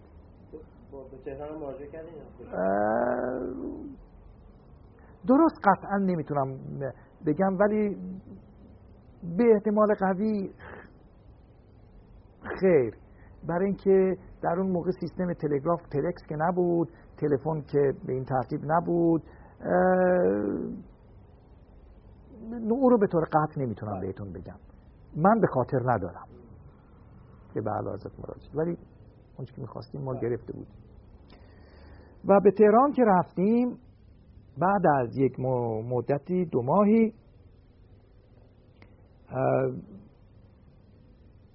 سفارت امریکا طرح پیشنویس طرح قرارداد دو جانبه رو به وزیر خارجه داد که وزیر خارجه به عرض رسوند. و علازت منو معمور این کار کردم. معمور تهیه طرح متقابل مطالعه دقیق طرحی که اونا دادن ببخشید و تهیه طرح متقابل و نماینده خودشون در مذاکره با امریکایی ها ما چون قرارمون با کشورهای منطقه عضو پیمان این بود که هر اقدام می‌کنیم با هم بشود بنابراین و مثلا خیلی سری بود نمی‌خواستیم کسی مطلع بشه. بنابراین قرار شد که مذاکرات ما در آنکارا باشد یعنی بین ما و پاکستان و ترکیه. و این مذاکرات قرار بود بعد که طرحها رو ما مطالعه کردیم یعنی هم پاکستانی ها هم ایران هم ترکیه یه تاریخ رو معین کنیم و در اونجا قرار بذاریم و با هم مشورت کنیم. ستایی یه طرح متقابل بدیم. که البته این کارم شد. این کارم شد بنده به کرات می‌رفتم به آنکارا. و برمیگشتم برای همین طرحها و طرحها رو تسلیم امریکایی‌ها می‌کردیم. امریکایی‌ها بعد از مدتی جواب می رد می‌کردن و دو مرتبه ما رو اون بازی مطالعه می‌کردیم یه طرح دیگری می‌دادیم. من خیال می‌کنم جمعا پنج شیش طرح بین ما رد و بدل شد. بین ما و امریکایی وقتی عرض می‌کنم ما منظورم ترکیه و ایران و پاکستانه. و البته که رول بزرگ رو ما داشتیم. برای خاطر اینکه ترکیه که عضو پیمان اتلانتیک بود. پاکستان هم عضو اون موقع کشورهای مشترک المنافع قرصی بیشتری داشت. به اینطور شلوول نشده بود که. بعدا دوچار شد. بنابراین اونی که دستش به هیچ بند نبود ایران بود و حرارت از ما بود. تهیه طرح متقابل هم از ما بود. ما طرحهای یعنی من طرحهای متقابل رو با مشورت با حقوقدان ها تهیه می کردم می بردم به آنکارا. اونا تا اونجا که من خاطرمه هیچ کدوم نه ترکا نه پاکستانی ها هیچ وقت هیچ تغییری در طرحهای ما در که ما تهیه کرده بودیم من تهیه می کردم با مشورت البته. حقوقدانی که بهش عقیده داشتم تغییری نمی‌دادم بهش. به هر حال در خلال این مدت یک روزی که آمده بودم به تهران و طرحها را هم آخرین طرح داده بودیم به امریکایی و منتظر جواب بودیم حکمت مرا خواست. حکمت مرا خواست و من گفت که این مسئله رو به شما می‌خوام بگم ولی باید قول به من بدی که این مسئله از بین من و شما تجاوز نکنه. گفتم البته. قول میدم. گفت ما با شوروی ها مشغول مذاکره هستیم. یک قرارداد عدم تجاوز می‌خواهیم ببندیم و در این قرارداد مواد 56 قرارداد 1921 رو لغو می‌کنیم. اما شوروی ها یک شرط گذاشتن. و شرطشون این است که ما قرارداد دو جانبه رو با امریکا امضا نکنیم. به این شرط. و ما مشغول مذاکره هستیم. با شوروی ها داریم مطالعه می‌کنیم طرحهایی با هم رد و کردیم. من می‌خواستم شما از موضوع مطلع باشید که ما اون قراردادی که شما باهاش هستید ما رو امضا نمی کنیم مبتدی اون کار بود؟ الان عرض می‌کنم. من البته یه چیزایی حس می‌کردم اون چند روز آخر که یه چیزی باید تو کار باشه. ولی خب هیچ از موضوع اطلاع نداشتم. از حکمت توضیحات بیشتری خواستم. حکمت توضیحات بیشتری داد راجع قراردادی که با خیال داشتم باشه. من به حکمت گفتم که آیا اشاره کردم به عکس اعلی که بالا سر حکمت بود. گفتم آیا ایشون موافقه؟ گفت بله. گفتم می‌دونید که این کار خطرناکه برای ایشون؟ باز اشاره به اکثر هستن گفت چرا خطرناکه گفتم این کار ما داریم یک تعهد قطعی رو که امریکایی به ما کمک می‌کنن کمک نظامی می‌کنن. اگه مورد حجوم قرار بگیریم از خارج. از دست داریم میدیم. بابت یک تعهد واهی اینکه واهی که عرض می‌کنم از اینکه می‌دونید ما مطالعات حقوقی مفصلی کردیم که ماده 5 و 6 دیگه منسوخه و قرارداد عدم تجاوز با شوروی هم کی به قول شوروی؟ روی قول شوروی می‌تونه حساب بکنه. بنابراین شما یک چیز واهی رو یک دو روی او دارید حساب می‌کنید و یک قراردادی که جنبه تعهدش بیشتره البته نمی‌خوام بگم 100 درصد امریکایی هم پاشبار نیستن ممکنه اونا یک روزی به عناوین مختلف بازی در بیارن ولی ما داریم از دست میدیم. در حال اگه بنای مقایسه باشه بیشتر میشه رو تعهدات اون طرف حساب کرد تا این طرف. یعنی اجرا بکنن رو قولشون این طرف ما می‌دونیم که هم چه خیلی پابند این حرفا نیستن. قرارداد سابقه هم داره قرارداد عدم تجاوز هم داشتن. معذالک با اون مملکت با اون مملکت تجاوز کردن. بهانه گیری خیلی کار آسونیه. گفت حکمت گفت شما با این کارا کار نداشته باشید. شما دنبال کار خودتون برید. گفتم آقا حکمت من کار خودم رو تموم کردم. و الان منتظر جواب امریکایی هستم. و به امریکا هم گفتم دیگه این آخرین پیشنهاد ما بیش از این نمی‌تونیم معطل بشیم. خدا رحمت کنه حکمت رو حکمت من گفت کلید این کار دست شماست. باید چند هفته اینها رو دول بدید. من به حکمت گفتم آقای حکمت این کار برای من خیلی مشکله. برای اینکه من یک اصلی که بهش معتقدم در سیاست این که با اشخاصی که خارجی که صحبت می‌کنیم رو حرف آدم حساب بکنم و اینا رو حرف من حساب می‌کنن. و نمی‌خوام خودم روی آدم دروغگو معرفی کرده باشم. و الا در آینده هیچ وقت نمی‌تونم کار بکنم با خارجی ها بهترین چیزش این است که من یک دو هفته ای یک هفته دو هفته نباشم. یعنی مرخصی بگیرم. و چون این کار منحصرا دست منه اینها هم به جایی دسترسی ندارند بنابراین کار میمونه. دو سه هفته. مرخصی هم که می‌گیرم مرخصی ظاهریه. یعنی میام دفتر میرم ولی رسما در مرخصی هم.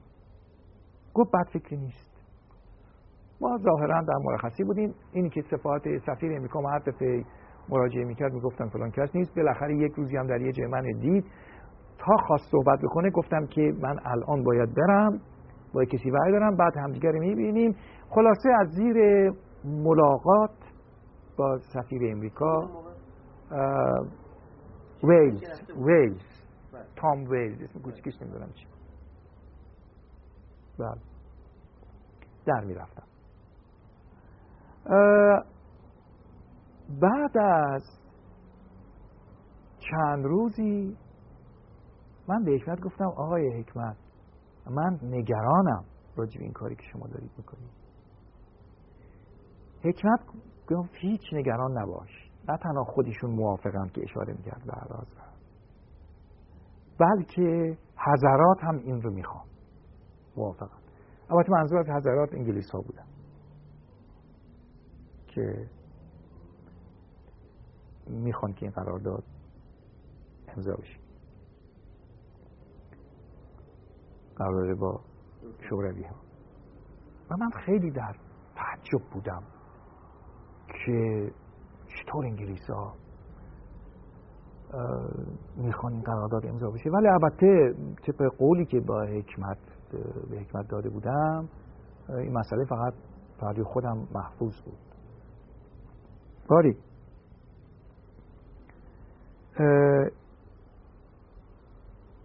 یک روزی صبح حکمت مرا خواست. سراسیمه. گفتم چی شده های حکمت؟ گفت ما باید قرارداد اون قرارداد با امریکایی رو امضا بکنیم.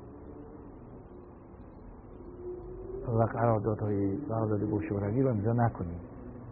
اگه شرط اینه شرط شوروی هایی خیلی هم نگران بود. معلوم شد که انگلیس ها و امریکایی ها از موضوع مطلع شدن. تا اون موقع مطلع نشده بودن از این جریان. و ایزنهاور یک نامه به اعلیحضرت نوشته بود. من اون نامه رو دیدم. به من نشون دادم کپیش هم داشتم. من که من رو خواست راجع به اون نامه. نامه نامه ایزنهاور تعبیری و تفسیری که می‌شد از اون نامه کرد این بود که اعلیحضرت مختارید که هر کاری هر قراردادی میلتون رو امضا بکنید. اما متوجه باشید مبادا قراردادی امضا کنید که با تاج و تختتون بازی کرده باشید. همیشه در این زمینه بود. و یک مرتبه حکمت چشماش باز شد. نه از لحاظ نامه ایزنهاور ولی خب او اعتنایی نداشت. اون گفت با امریکایی ها رو گول بزنیم دولشون بدیم. ولی از لحاظ انگلیس ها که انگلیس ها دانکن سند که اون موقع وزیر جنگ انگلیس بود و به پاکستان می‌رفت سر راه آمد به تهران و رفت به حکمت. و هم به حکمت گفت در اتاقش که این قرارداد مضر برای شما قرارداد با شوروی ها یعنی مضر از لحاظ اینی که اگه بخواید در عوض قرارداد با امریکایی را امضا نکنید. اما اگه هر دو امضا کنید بسیار خوب. ولی نه اینی که مال به باهای عدم امضای قرارداد با امریکا قرارداد با شوروی امضا بکنید. حکمت یک مرتبه بیدار شد. البته این جریاناتی که وقتی برای من تعریف کرد که همش در عرض 24 ساعت اتفاق افتاده بود به من گفت حالا چی بکنیم؟ من از ایشون خواهش کردم که پروندهش که پهلوی خودش بود در اختیار من بذاره. پرونده بیش از دلگاسیون شوروی هم وارد تهران شده بود برای امضا برای مذاکره و امضا این قرارداد رئیس هیئت نمایندگی شوروی آقای سیمیانوف بود که معاون وزارت خارجه شوروی بود. من جالب اینجاست. وقتی قرارداد خواستم تو پرونده پرونده چند صفحه بیشتر توش کاغذ نبود که برای حکمت بود.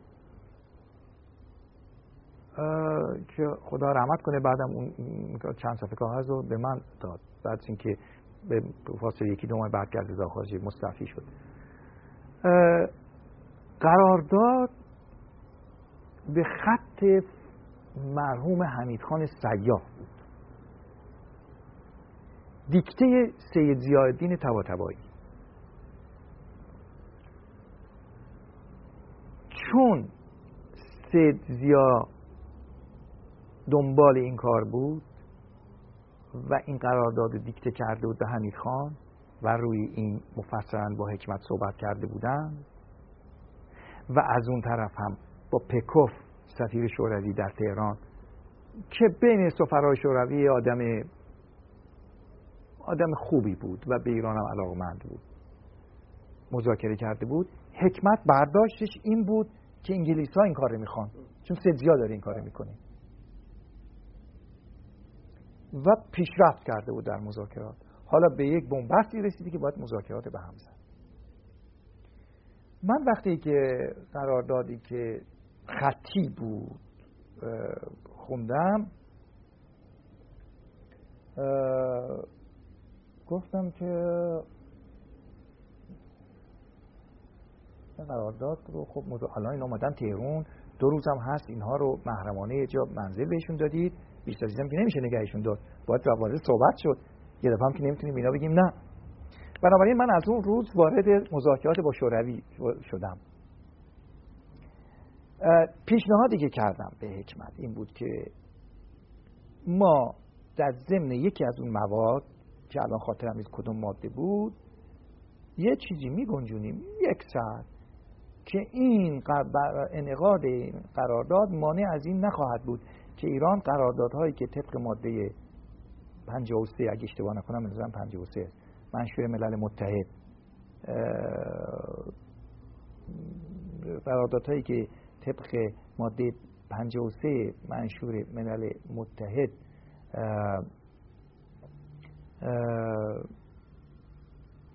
امضا می شود یا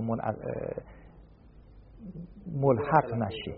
ملحق نشود. یا به عبارت دیگه قراردادهایی که طبق اون ماده به خصوص منشور ملل متحد به وجود میاد امضا نکنند. اگه میلش باشه البته. اون ماده 53 راجع به قراردادهای منطقه ای بود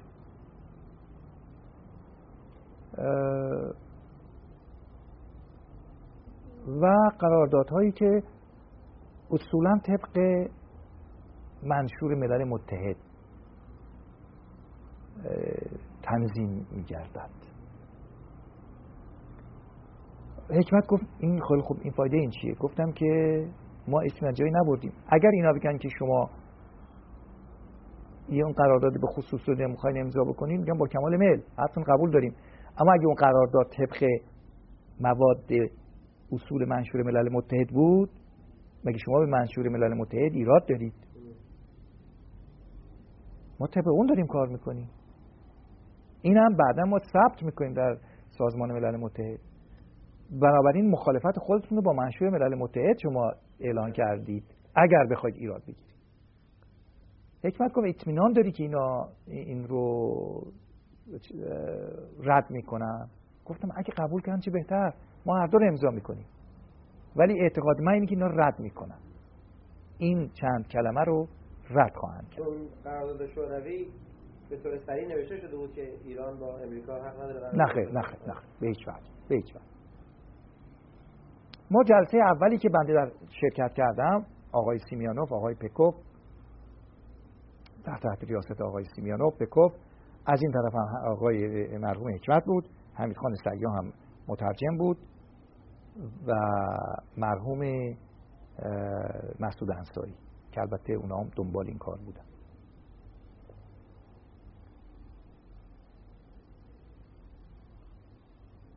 روسا وقتی که متن قرارداد رو به سیمیانوف شروع کرد بخوندن اون ماده که گفته بود که ماده 56 دیگر منسوخه او رو نخون حکمت گفت آقا اون تکلیف اون دوتا ماده چی شد؟ اونا گفتن نه. ما هیچ وقت این دوتا ماده رو به شما پیشنهاد نکرده بودیم. چی گفته؟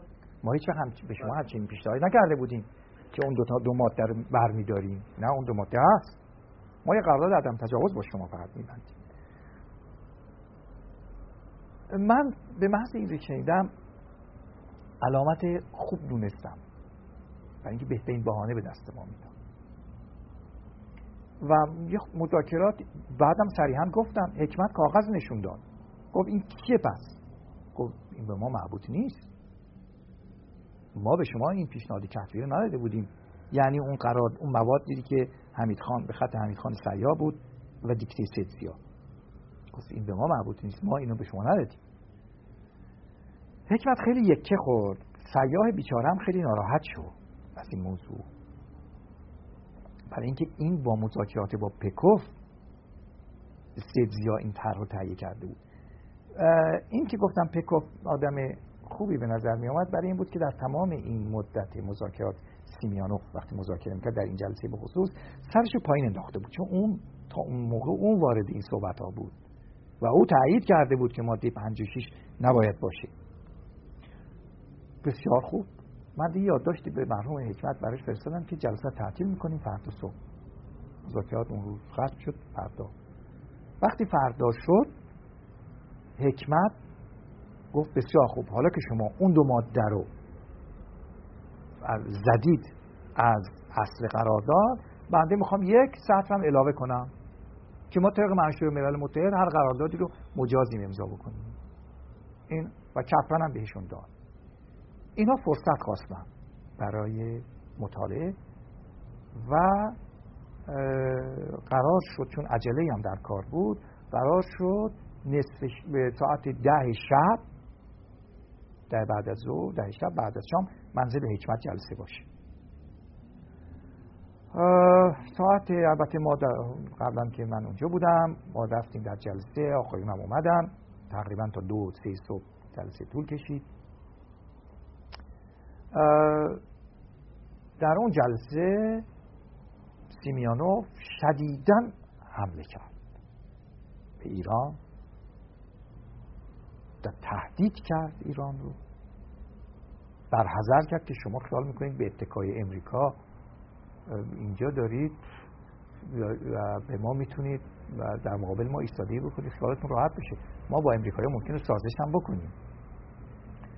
و حالا کار شما به جایی رسیده که می‌خواهید ما درست جمله که گفت که هنوز به یاد دارم که پای قرارداد راهزنی سهه بذاریم.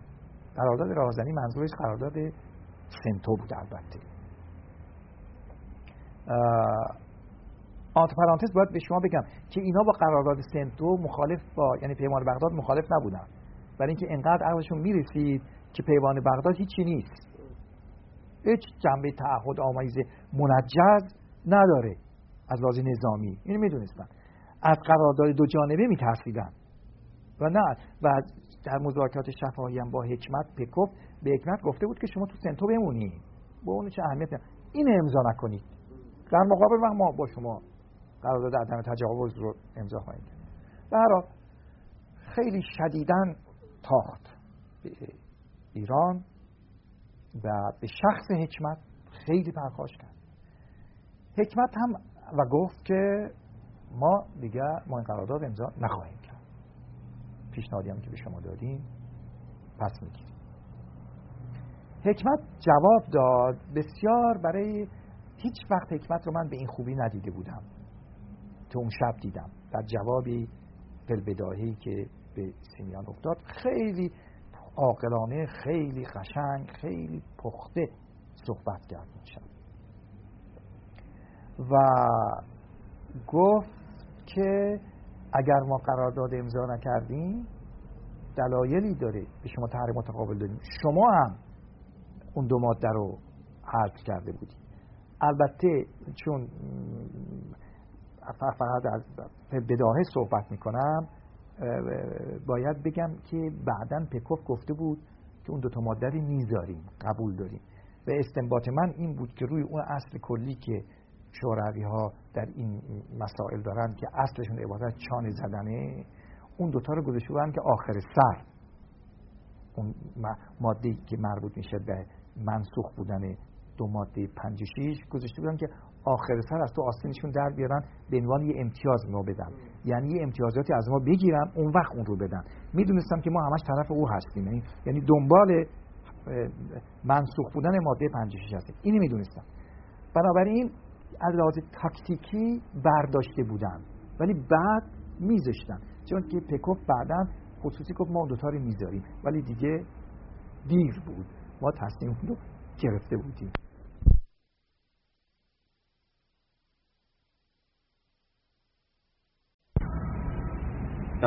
و اونا حرفشون رو هم آخرین حرفشون هم گفته بودن.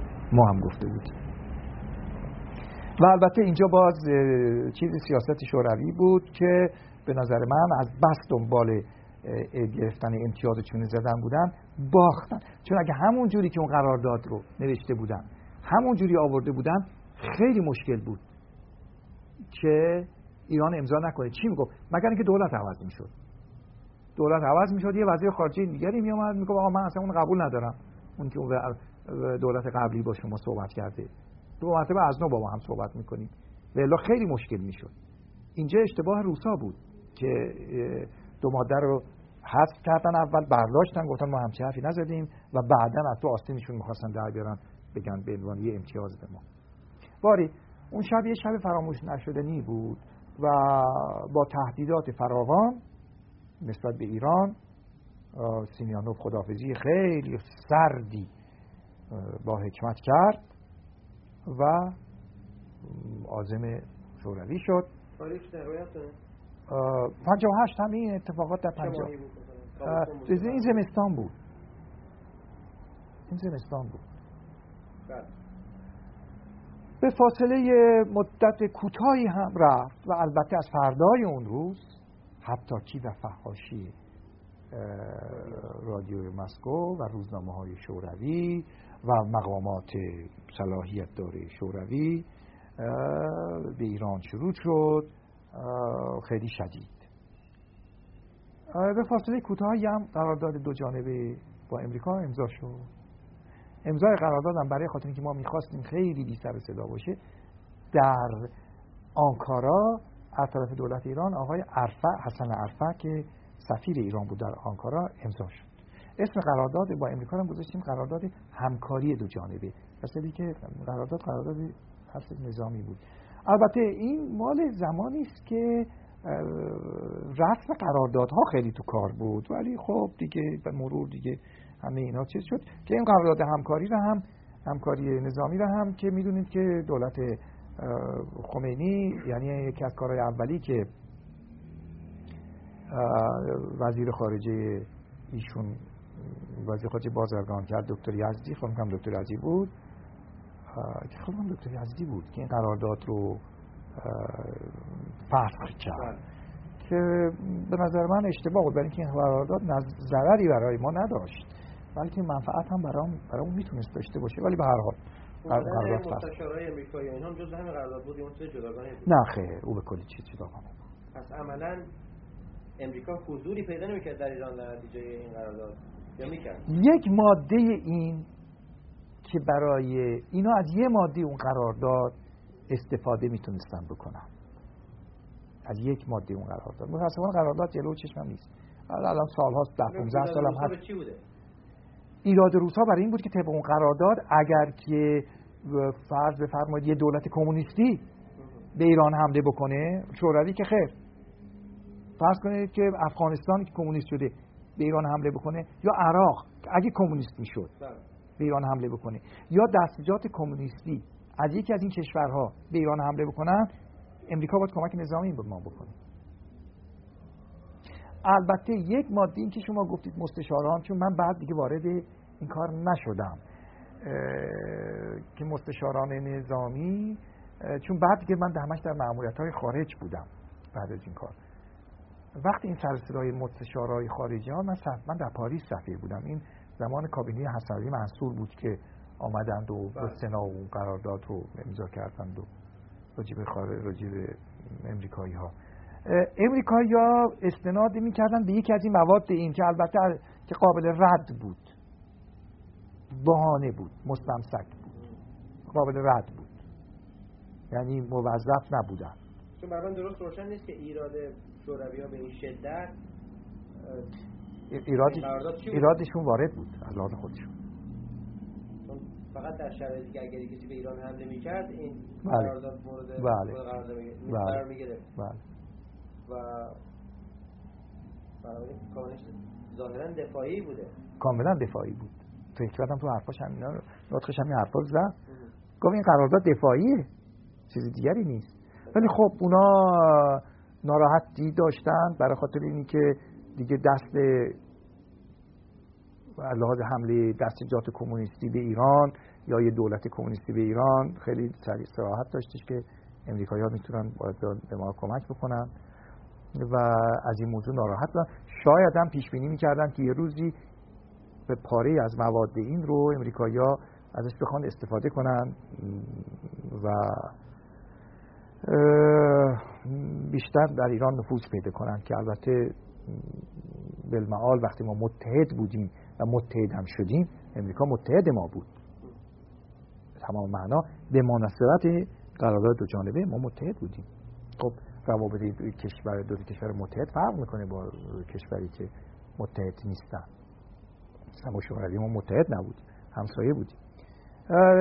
روی این پیشمانی ها پیش بینی ها می‌کرد. ولی خب می‌دونید این کمک های نظامی و که این 7 ده سال آخر به ایران می‌شد و ارتباطات شدید نظامی بین ایران و امریکا دیگه ارتباطی با این قرارداد نداشت. یعنی به موجب این قرارداد و اینها نبود خیلی. یه چیزایی بود که رأسا بین ایران و به امریکا به وجود می آمد همینا بله منظورم همونا خرید و تعمیلات تعلیمات و غیر و ذالک اینا. اهم از اینکه این قرارداد به نظر من بود یا نبود با رویه و سیاستی که حضرت در پیش گرفته بود این نزدیکی ها با امریکا پیش می اومد اون وقت اون حملاتی که مصر و سردستگی ناصر به ایران می‌کرد همزمان با همین جریان بود یا اینکه قبل از این بود. نه خیلی جلوتر بود. جلوتر. بله. او او نه خیر او قدری جلوتر بود. بله. او قدری جلوتر بود برای خاطر اینکه سفیرشون خب عبدالناصر هیچ وقت نسبت به شاه سمپاتی نداشت. سفیرشون در ایران گزارش داده بود که به زودی ایران با اسرائیل ایجاد رابطه خواهد کرد. و عبدالناصر پیش دستی کرد اون نطق کذا رو کرد و سفارت ایران سفارتش و سفیرش اعزار کرد.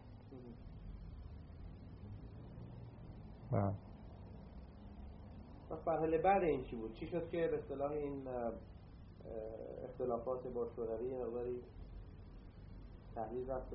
اختلافات با شوروی به مرور خب تهدیدات ادامه داشت. اغلب در مرز آذربایجان مانور قشون ارتش شوروی بود. برای ترسوندن. می‌دونیم اون حرفای کروسچوفی که راجع به ایران به والتر لیپمن گفته بود. ساعد به عنوان رئیس یه دلگاسیون پارلمانی انگلیس پارلمانی ایران یه دفعه آمد به انگلیس بعد رفتش به شوروی و در اونجا در یکی از این مراسم کروشچف سخت به ساعد حمله کرد راجع به همین پیمان سنتو. ساعد بیچاره هم جواب داد بهش. سنتو دو جانبه یا هر دو؟ نه دو هر دو. سنتو دو جانبه همه. نه دیگه صحبت اینا بیشتر به تو سنتو بود. بعدا دیگه اسم دو جانبه رو کمتر می ولی خب اونم طبق سنتو به وجود اومده بود اون دو جانبه. و تا بالاخره هم موقع ما حاضر بودیم که تعهدی بدیم که ایران پایگاه موشکی بر علیه شوروی نخواهد شد. در همون موقع ما این رو حاضر بودیم یه نامه علاهده بنویسیم. شوروی قبول نمی‌کرد. بالاخره بعد از اینی که تمام انواع فشارها رو به سر ایران آوردن و شاه با به تمام معنا ایستادگی کرد. اینا دیگه دیدن فایده ای نداره. با گرفتن اون نامی که ایران پایگاه موشکی بر علیه شوروی نخواهد شد روابط فرق کرد و روابط بهتر شد. و به اعتقاد من تا اون هفتش ماه آخری هفتش ماه آخری که علا حضرت در ایران بود روابط با شوروی روز به روز یعنی روابط خوبی داشتیم با شوروی. چون اطمینان پیدا کرده بودن تا حدود زیادی.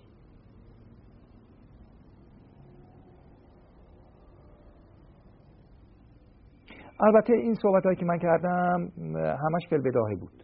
بله، بله. متاسفانه هیچ کدوم از مدارک در جلو چشم نیست. خیلی میل داشتن این مدارک بود که من با یک با قطعیت بیشتری می‌تونستم راجع به همه اینا صحبت بکنم. امیدوارم یه روزی بشی که این مدارک رو در اختیارم باشی که بتونیم تجدید نظر کنیم بتونیم یک شسته و, شسته و رفته تر صحبت کنیم تغییر به اصطلاح کابینه رفتن آقای دکتر بالا شریف هیچ ارتباطی به این رابطه با روسا داشت نداشت؟ البته روسا با دکتر اقبال خیلی هیچ موافق نبودن. هیچ. یکی از مخالفین سرسخت این قرارداد هم دکتر اقبال بود ولی زورش نمی‌رسید. و ظاهرا هم نباید مطلع می‌شد. و اغلب هی من تلفن می‌کرد من می‌خواست و من هم به بحانه های مختلف با کدوم قرارداد مخالف بود؟ با با شوروی. و اغلب هم اون هفته به دلایل مختلف و به بحانه های مختلف من از زیر دیدن ایشون در می‌رفتم. برای اینکه از همه جا خبر بودی چیزی فقط شنیده بود ولی سخت مخالف بود. البته اونا با دکتر اقبال اونام خیلی با دکتر اقبال مخالف بودن. وقتی شریف امامی آمد سر کار و مرحوم عزودی هم ببخشید اول اول که من یه اشتباهی اونجا کردم. بنظرم اسم آقای قدس نخعی رو نبردم. متاسفم. برای اینکه قبل از آقا مرحوم ازودی قدس نخواهی وزیر خارجی بودش. به مرور یه خورده ای وضع تغییر کرد. وضع تغییر کرد که منتهی شد. به سکوت و به مرور بهبود روابط با ایران. اینا در از زمان کابینه شریف امامی شد به بعد شروع شد. به طور اجمال جناب بعد از این ماجرا چه سمت و مسئولیتی داشتین تا آخر من بعد از این ماجرا من معاون وزارت خارجه بودم معاون سیاسی وزارت خارجه بودم. از چه زمانی؟ از زمان همون مواقع. هم یعنی تقریبا با فاصله کوتاه. بله بله. بعد سفیر شدم در زمان شریف مامی اول حکومت شریف مامی. یعنی آخر دوره اقبال تقریبا. معمور شدم سفیر شدم در آلمان. بعد برگشتم بعد سفیر از آلمان سفیر شدم در فرانسه. بعد برگشتم به ایران. بعد از یه مدتی شدم قائم مقام وزارت خارجه. بعدم سفیر شدم در انگلیس. تا حدود پنج سال و نیم در انگلیس سفیر بودم. برگشتم به ایران. دیگر سمت رسمی نداشتم تا وزیر خارجه شدم. تا اول سپتامبر 67 که وزیر خارجه شدم. 78 با مقام وزارت خارجه شما کی بودید؟ زمان؟ اردشیر زاهدی. بله. تقریبا میشه از 60 و 67 تا 69 مثلا. 69 اون وقت آقای زاهدی اومدن به امریکا اومد. بله شما رفتیم انگلیس؟ من وقتی اومدم انگلیس و آقای زاهدی کماکان وزیر خارجه بود. بعد رفت کنار یه مدتی یک سال و تقریبا کنار بود و بعد سفیر شد امریکا.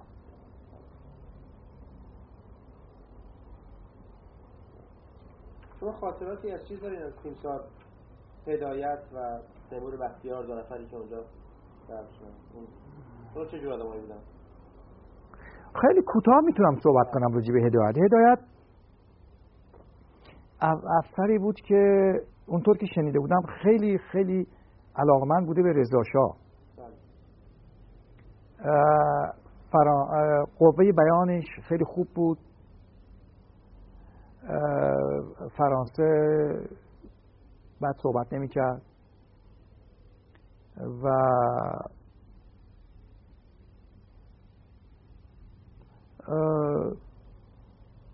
افسر لایقی بود. البته بیشتر اداری بود تا جنگی.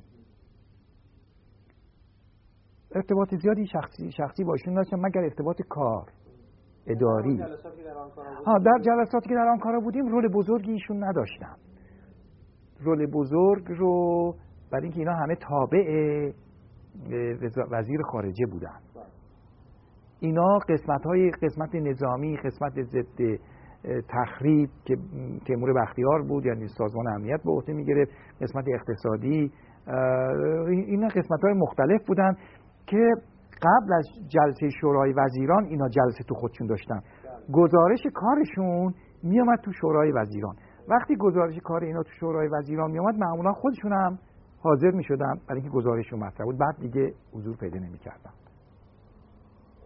تیمور بختیار برای کسی که ندیدنش فقط راجبش شنیدن یک شخصیت خیلی وحشتناک سیاهی ازش مونده. واقعا شما که ایشون شخصا دیده بودید تیمور بختیار من بیشتر میشناختم. خیلی بیشتر. تیمور بختیار آدم لوتی بود رفیق باز بود. دست دلباز بود. بسیار رشید بود. از قتل و خونریزی و این قبیل چیزا هم باکی نداشت وحشتی نداشت به هیچ وجه. ولی من خیلی خیلی متاسف شدم که تیمور بختیار که واقعا صفاتی داشت. دیدم با عراقی ها هم دست شد بر علیه ایران و راجب شط العرب حق رو به عراقی ها داد. برای اینکه اون موقع من از این طرف معمور کارهای شط العرب شده بودم از طرف اعلی وقتی دعوای ما با عراقی ها اوج گرفت من معمور بودم. و متاسف بودم که می‌دیدم که تیمور بختیار حق رو به جانب عراقی ها میده و حتی با پیشنهاد با اون حرفای عراقی ها که ایران باید به طور استان اداره بشه حرفایی که عراقی ها جلو انداخته بودن این با اون حرفا موافقت کرد خیلی متاسف شدم که تیمور خودشو بست به عراقی ها و اینجور آلت اونا شد و این از لحاظ ما ایرانی ها این حرفای ابلهانه رو راجع به ترس حکومت ایران و یا شط العرب که حق با عراقی هاست تایید می‌کرد. خیلی متاسف شدم. ولی از نظر و درک متوسط بود. متوسط بود. ولی همونطوری گفتم آدم لایقی بود آدم بسیار رشید بود لایق بود و نترس. چجور میشه مثلا با تیمسار نصیری مقایسش کرد؟ دو نفری که بله هیچ قابل قیاس نبود. هیچ قابل قیاس نبودن. برای اینکه فهم و شعورش از نصیری خیلی بیشتر بود. اقلا زبون فرانسه رو خوب صحبت می‌کرد. برای اینکه مرد سنسیری هم بود. و نه نه خیلی به مراتب از نصیری بالاتر بود. از هر جهت که حساب بکنی از هر جهت. راجب برکناری عبدالله هدایت شما. این برای من برای من جنبه اسراری نمی‌دونم. من نفهمیدم. چرا؟ یه چیزی شخصی در کار بوده. من خیال می‌کنم که یه حرفی یه جایی گفته بوده که برای شاه زننده بوده. به طور خصوصی. به یک کسی گفته بوده که بعد به گوش شاه رسیده بوده. مثلا مثل این که این نمی‌ذاره ما کارمونو بکنیم. در این قبیل چیز در این زمینه باید بود. بعدم معلوم شد تهمت هایی که بهش میبستن از لازم مالی همش بیخود بوده. و همچی صحیح نبود. بله. سرنوشت بدی داشت بیچاره. سرنوشت بدی داشت. من شخصا خیلی متاسفم برای براش. متاسف شدم برای اینکه به هیچ وجه در خوری همچین سرنوشتی نبود. خوب. آدم نازنین. از هر جهت. خب بعضی هم میگن که ایشون برای محیط ایران و تیپ کارهایی که در ایران باید می‌شد رئیس سازمان نامناسب بود. از اون جهات ممکنه. ممکنه. هیچ فراموش نمی کنم که این نمی‌دونم علم به من برای من تعریف میگرد که این رئیس سازمان امنیت بوده یا نمی‌دونم رئیس وزیر چی بوده. موقع من ایران نبودم. بعد قضیه 15 خرداد. علم یه چیزی می نویسه که ایشون بخونه به عنوان بابت سمتی که داشته. حالا نمی‌دونم رئیس سازمان امنیت بوده یا وزیر بوده اون موقع. خلاصه یه مسئله مربوط به امر داخلی بوده. پاکران وقتی که می‌خونه و اینا به علم میگه خیلی معذرت می‌خوام. من این رو پای رادیو به, به مطبوعات نخواهم داد. به امضای من. علم میگه چرا؟ میگه برای یه مقدار از این دروغه. من نمی‌کنم این کارو. و علم خودش مجبور میشه با امضای خودش اونو به مطبوعات بده. بله آدم نازنینی بود. شنیدم خیلی هم رشید مرده. یعنی کشته بله وقتی کشته شدنش هیچ اظهار عجز و لابه نکرده. بسیار کتاب خونده بود. آدم بسیار ولی متاسفانه خب الکل اون رو به کلی از پا در آورده بود. دیگه نمی‌شد ازش استفاده کرد. به کلی از پا در آورده بود. ولی آدم نازنینی بود.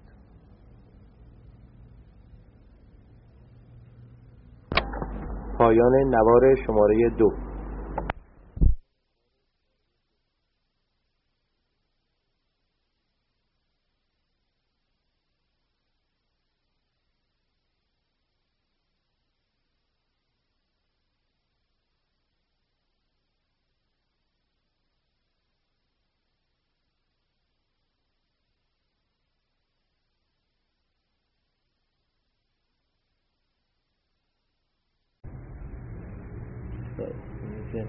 ادامه خاطرات آقای امیر خسرو افشار 17 اکتبر 1985 شهر لندن مصاحبه کننده حبیب لاجوردی. در جلسه قبل که حضورتون بودم راجع به مرحوم قوام سلطنه صحبت شد و سرگار اصحار داشتید که چند خاطره تاریخی از اون مرحوم به یاد دارید. اگه ممکنه اونها رو برای ثبت در روی نوار مطرح کنم. من خودم به علت سنم که پایین بود و همچنین شغل بالایی در وزارت خارجه نداشتم این است که تماس مستقیمی با مرحوم قوام سلطنه نداشتم. ولی خیلی از شخصیت این مرد در دوره نخست وزیریش مجذوب شده بودم یا اینکه مرا شخصیتش مرا گرفته بود. البته ایشون با پدر خانم من مرحوم عبدالحسین نیکپور دوستی خیلی عمیقی داشت. به طوری که در موقع ازدواج ما یکی از شهود عقد ازدواج من با دختر نیکپور مرحوم قوام سلطنه بود. باری این چند تا خاطره که از ایشون دارم یعنی شنیدم مال دوران نخست وزیری ایشونه که منجر میشه به نجات و آزادی آذربایجان. قوام از اونهایی بود که به خلاف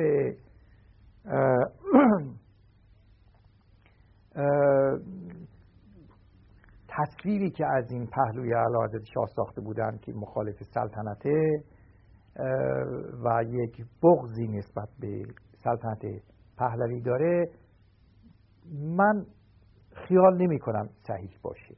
قوام از کسانی بود نخست وزیرانی بود که عقیده داشت که اعلی حضرت باید سلطنت بفرمایند و نه حکومت.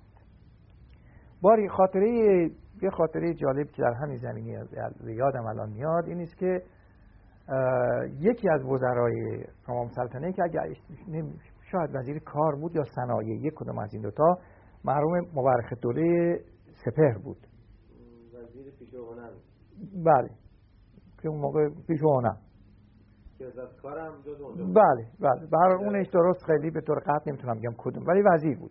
البته مرحوم مبارک سپر هم یه آدم بسیار باهوش زرنگی بود که بعد از سالها ده ها سال ایشون مسند یک کار مهمی شده بود و شاید برای اولین دفعه وزیر شده بود.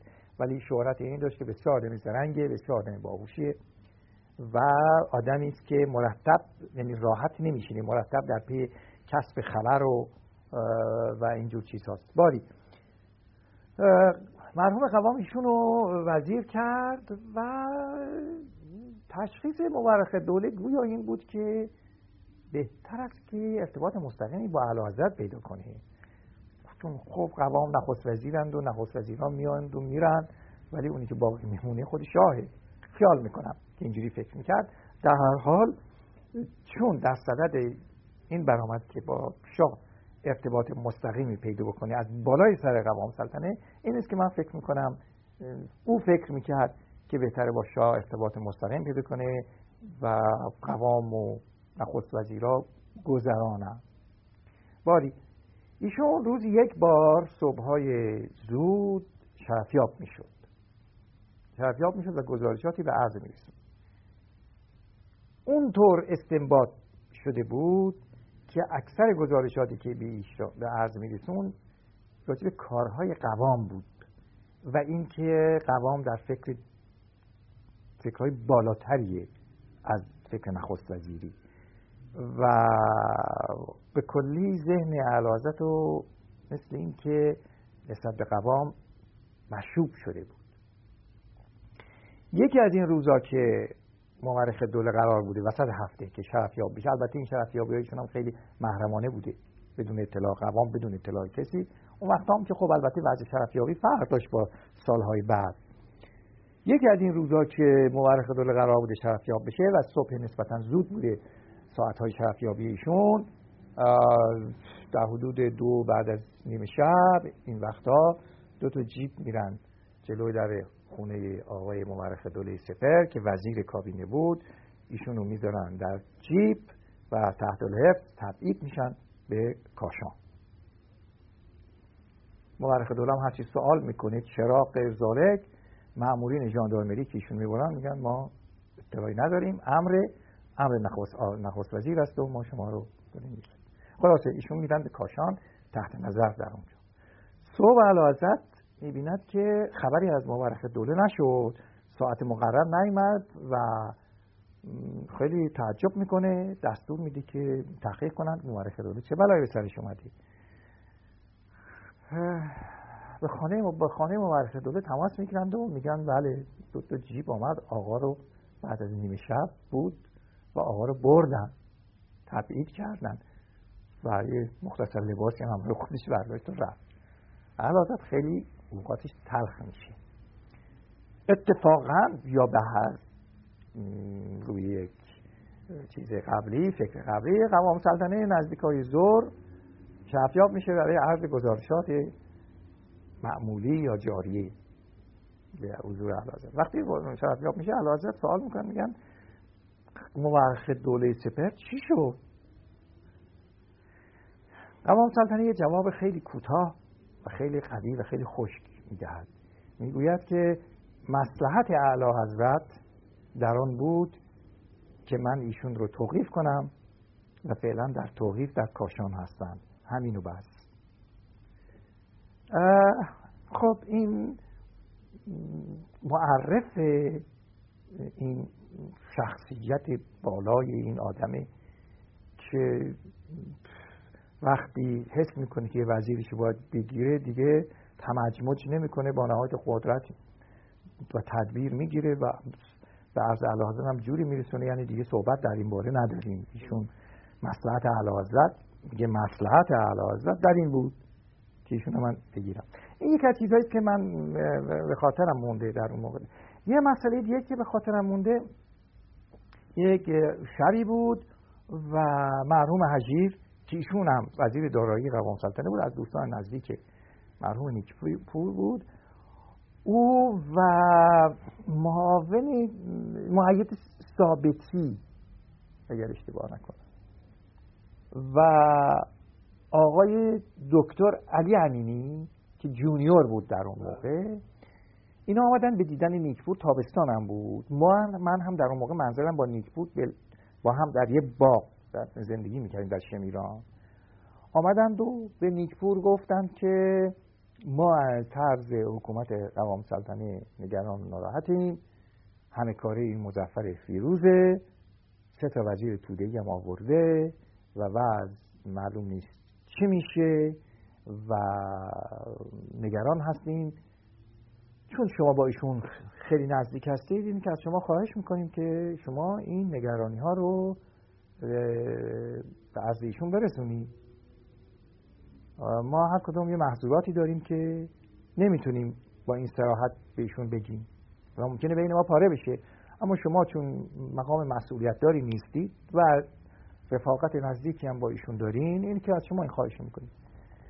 نیک هم فلفور روانه منزل قوام سلطنه میشه. همونطور که عرض کردم فصل تابستون بود. ایشون هم در باغ صفات آلمان قوام سلطنه ساکن بود. میره اونجا و میره و قوام سلطنه می‌بینه و مسائل رو به ایشون میگه. اما سلطنه با یک حالت هم شمرده و وزینی که اغلب صحبت می‌کرد. اظهار می‌کنه که به آقایون بگویید که نگران بیخود نباشند هرچی از دست خودمه. اون موقعی که مسلحت مملکت ایجاب کرد من اینها رو به فاصله چند دقیقه بر میدارم راجع مزفر فیروز هم کدومی که از شما کارایی نمی‌تونید بکنید؟ با این ترتیب می‌خواسته برسونی که من از مزفر فیروز هم دارم استفاده می‌کنم. اون استفاده که از شماها این کاره نیستید بتونید که این استفاده ها رو من برسونید. و نگرانی اینا هیچ موردی نداره. من هستم در رأس دولت و من هستم که تصمیم می‌گیرم در دولت و ولا غیر و هر وقتم که ایجاب کرد ممکن است که ترتیب دیگری بدم. ولی این آقایون کاری که من از مزفر می‌کشم این آقایون هیچ کدوم اهلش نیستن. هیچ کدومشون توده راجب توده هم نگرانی نداره. اینا کارش کارشون می‌کنن و منم مواظبم و خلاصه منم.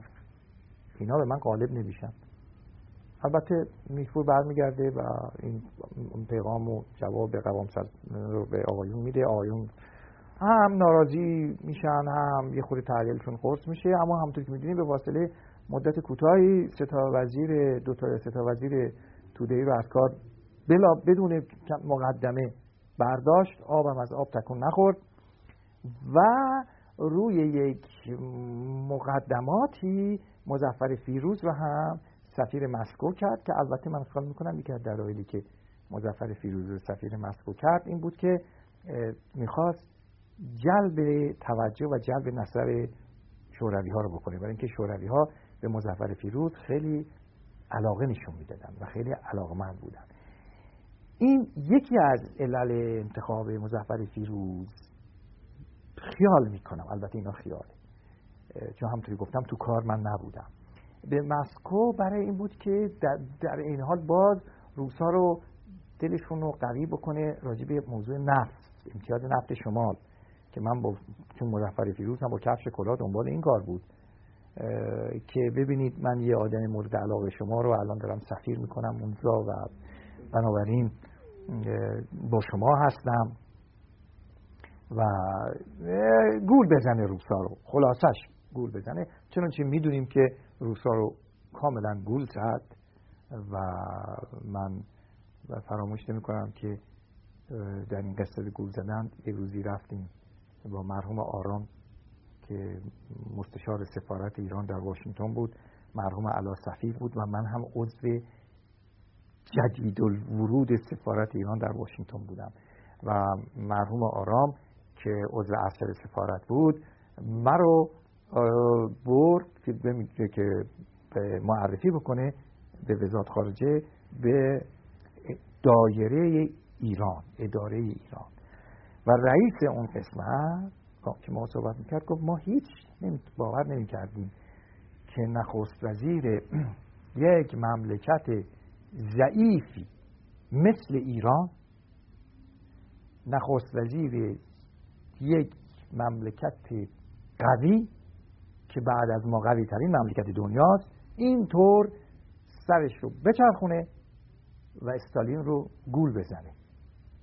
این رو در چیز قوام سلطنت قوام سلطنه می‌گفت بنده از اینجور خاطرات جسته و گریخته چیزایی البته یکم راجع به سفر مسکوست که اینو خیلی خیلی جاها دیدم گفتند و نوشتند و من هم دیدم از کسانی که از همراهان قوام سلطنه بودن که در اونجا استالین خیلی در با قوام سلطنه با جلسه اول خیلی با خشکی رفتار می‌کرده و قوام سلطنه هم که خیلی آدم معدبی بود و انتظار داشت همه بهش احترام بذارن از این موضوع ناراحت شده بوده ولی به رو خودش نمی آورده شنیدم که خود قوام برای همراهانش که از جمله یکیش پدر خانم من بود مرحوم نیک بود در اون سفر تعریف کرده بود که وقتی وارد اتاق استالین شدم استالین به من تعارف کرد و رفتیم میز که خودش نشسته بود و همونجا نشسته بود. من هم اون میز نشسته بودم. تعارف کرد. جا نشستیم. بعد از مدت کوتاهی سیگار از خود جیبش قوطی سیگاری در آورد و سیگاری از تو کشید. بدون که من تعارف بکنه. و من از این موضوع خود رگ به رگ شدم. و دست کردم جیبم و یه قوطی سیگاری داشتم. دست سیگار کشم. به اون, به اون معنا نبودم. یه دونه سیگار در آوردم و گذاشتم تو کیفم و همطور نگاه می‌کردم روی میز. یعنی من کبریت می‌خوام. و استالین وقتی متوجه شد از جیبش کبریت در آورد و برای من کبریت کشید.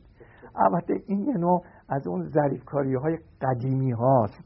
چون چه می‌دونیم که مصدق هم دکتر محمد مصدق هم وقتی که آمدش از سفر امریکا وقتی که دعوتش کردن نواز پاشا در قاهره که مهمانشون باشه وقتی به علت اینکه هر دو به اصطلاح در یک جبهه بودن بر علیه انگلیس و از این رو دعوت کرد بود مصدق و به قاهره. وقتی مصدق رفت به فرودگاه دید نخست وزیر مصر در فرودگاه نیست. مصدق خیلی ناراحت شد. رفت به هتل. و وقتی رفت به هتل فورا خبر آوردن که نخست وزیر آمده است و جناب نخست آقای دکتر مصدق نخست وزیر ایران می‌خواد ملاقات کنه. مصدق میگه من حالم خوب نیست. اگه می‌خواد بیاد تو اتاق. به محض اینکه اون می‌خواد بیاد تو اتاق مصدق دراز می‌کشه و میره زیر پتوی تخت خوابش و کمترین تواضعی هم به نهاز پاشا نمی‌کنه که یه خورده از جاش تکونی بخوره. بله؟ اخیرا من این عکس دیدم که مصدق گرفته خوابیده. بله. بله. اون تعمد بود. اینا یه چیزای قدیمی هاست که همیشه متوجه شدم. باری صحبت چیزای قوام سلطنه بود. من باید البته فکر قبلی می‌کردم که چه چیزایی از قوام سلطنه یادم میاد اما راجع به استالین حالا ادامه می‌خوام بدم راجع به اون سفر کذا. خب مذاکرات اینا به جایی نمی‌رسه و وقتی اینطور می‌بینن استالین قوام سلطنه تقاضای می‌کند که گذرنامه های ما رو بدید. ما می‌خواهیم مراجعت بکنیم. همون روز دیر وقت می‌گویند که خبر بدن که استالین به افتخار شما یه شامی می‌خواد بده البته خیلی غیر بود این برای قوام و برای همه همراهان. ایشون میرن در اون شام و همراهان هم همشون بودن. خب به که شوروی ها مشروب خوردن شروع میشه به سلامتی دونه دونه از کسانی که دور بر میز هستند و همطوری که این رویه دارن یه چند کلمه هم راجع به هر کسی باید صحبت بشه یا به طور شوخی یا به طور جدی. صفاتی ازش گفته بشه یا به عکس. خب آقای مولوتوف و استالین رو به هم نشسته بودن. دست راست استالین آقای قوام سلطنه بود. مولوتوف هم اون شب شیرین زبونی می‌کرده و اون قیافه سخت عبوس تلخش رو کنار گذاشته بوده و برای خوردن جام های یا گیلاس های ودکا به سلامتی هزار شیرین کاری هایی هم می‌کرده و یه نطقی هم کرده. وقتی نوبت به قوام سلطنه می‌رسه قوام سلطنه میگه که من خیلی امشب برای من یه تعجبی بود برای اینکه در ملاقات هایی که با آقای مولوتوف داشتم. هیچ وقت در ایشون این محبت و علاقه و مهربانی رو نسبت به خودم و هیئت نمایندگی ایران حس نکردم. ولی بنابراین من این رو به این تعبیر می‌کنم که چون ایشون در مقابل ژنرالیسم استالین نشستن و این انعکاس محبت های و نظر حسن نظر استالین نسبت به ماست اینی که ایشون دارن منعکس می‌کنن. مثل ما که حرارت خورشید رو منعکس می‌کنه. که البته این هم از لحاظ لطیفه ادبی قشنگی بود. و ضمنا نیشی بوده است به مولوتوف. فیگور مولوتوف هم خیلی با ایشون با سختی رفتار کرده. وقتی قوام سلطنه از مسکو برگشت وحشت عمومی گرفته بود و حتی این وحشت رو این وحشت که به حد اشد شاه داشت و خیلی ها و همچنین امریکایی ها مطابق اون اسناد صفات امریکا که بعد از سی سال منتشر شد دیدم که مبادا ایشون در مسکو یک معامله ای انجام داده باشن. خیلی نگرانی بود. که بعدا معلوم شد که قضیه به هیچ وجه اینطور نیست و من باز هم در گزارشات سفیر امریکا دیدم به وزارت خارجش که بعدا منتشر شده بود. که 8 9 سال پیش دیدم این گزارشات رو. تو از این دیگه علنی شده بود. می‌گفت که ما در چه اشتباهی بودیم که خیال می‌کردیم که قوام سلطنه ممکنه رفته باشه و در اونجا یه معامله ای رو انجام داده باشه به زر ایران راجع به آذربایجان. و پیداست که این آدم چقدر وطن پرست بوده و چقدر زیرک بوده و ما در اشتباه بودیم راجع به ایشون که اون موقع اینطور فکر می‌کردیم.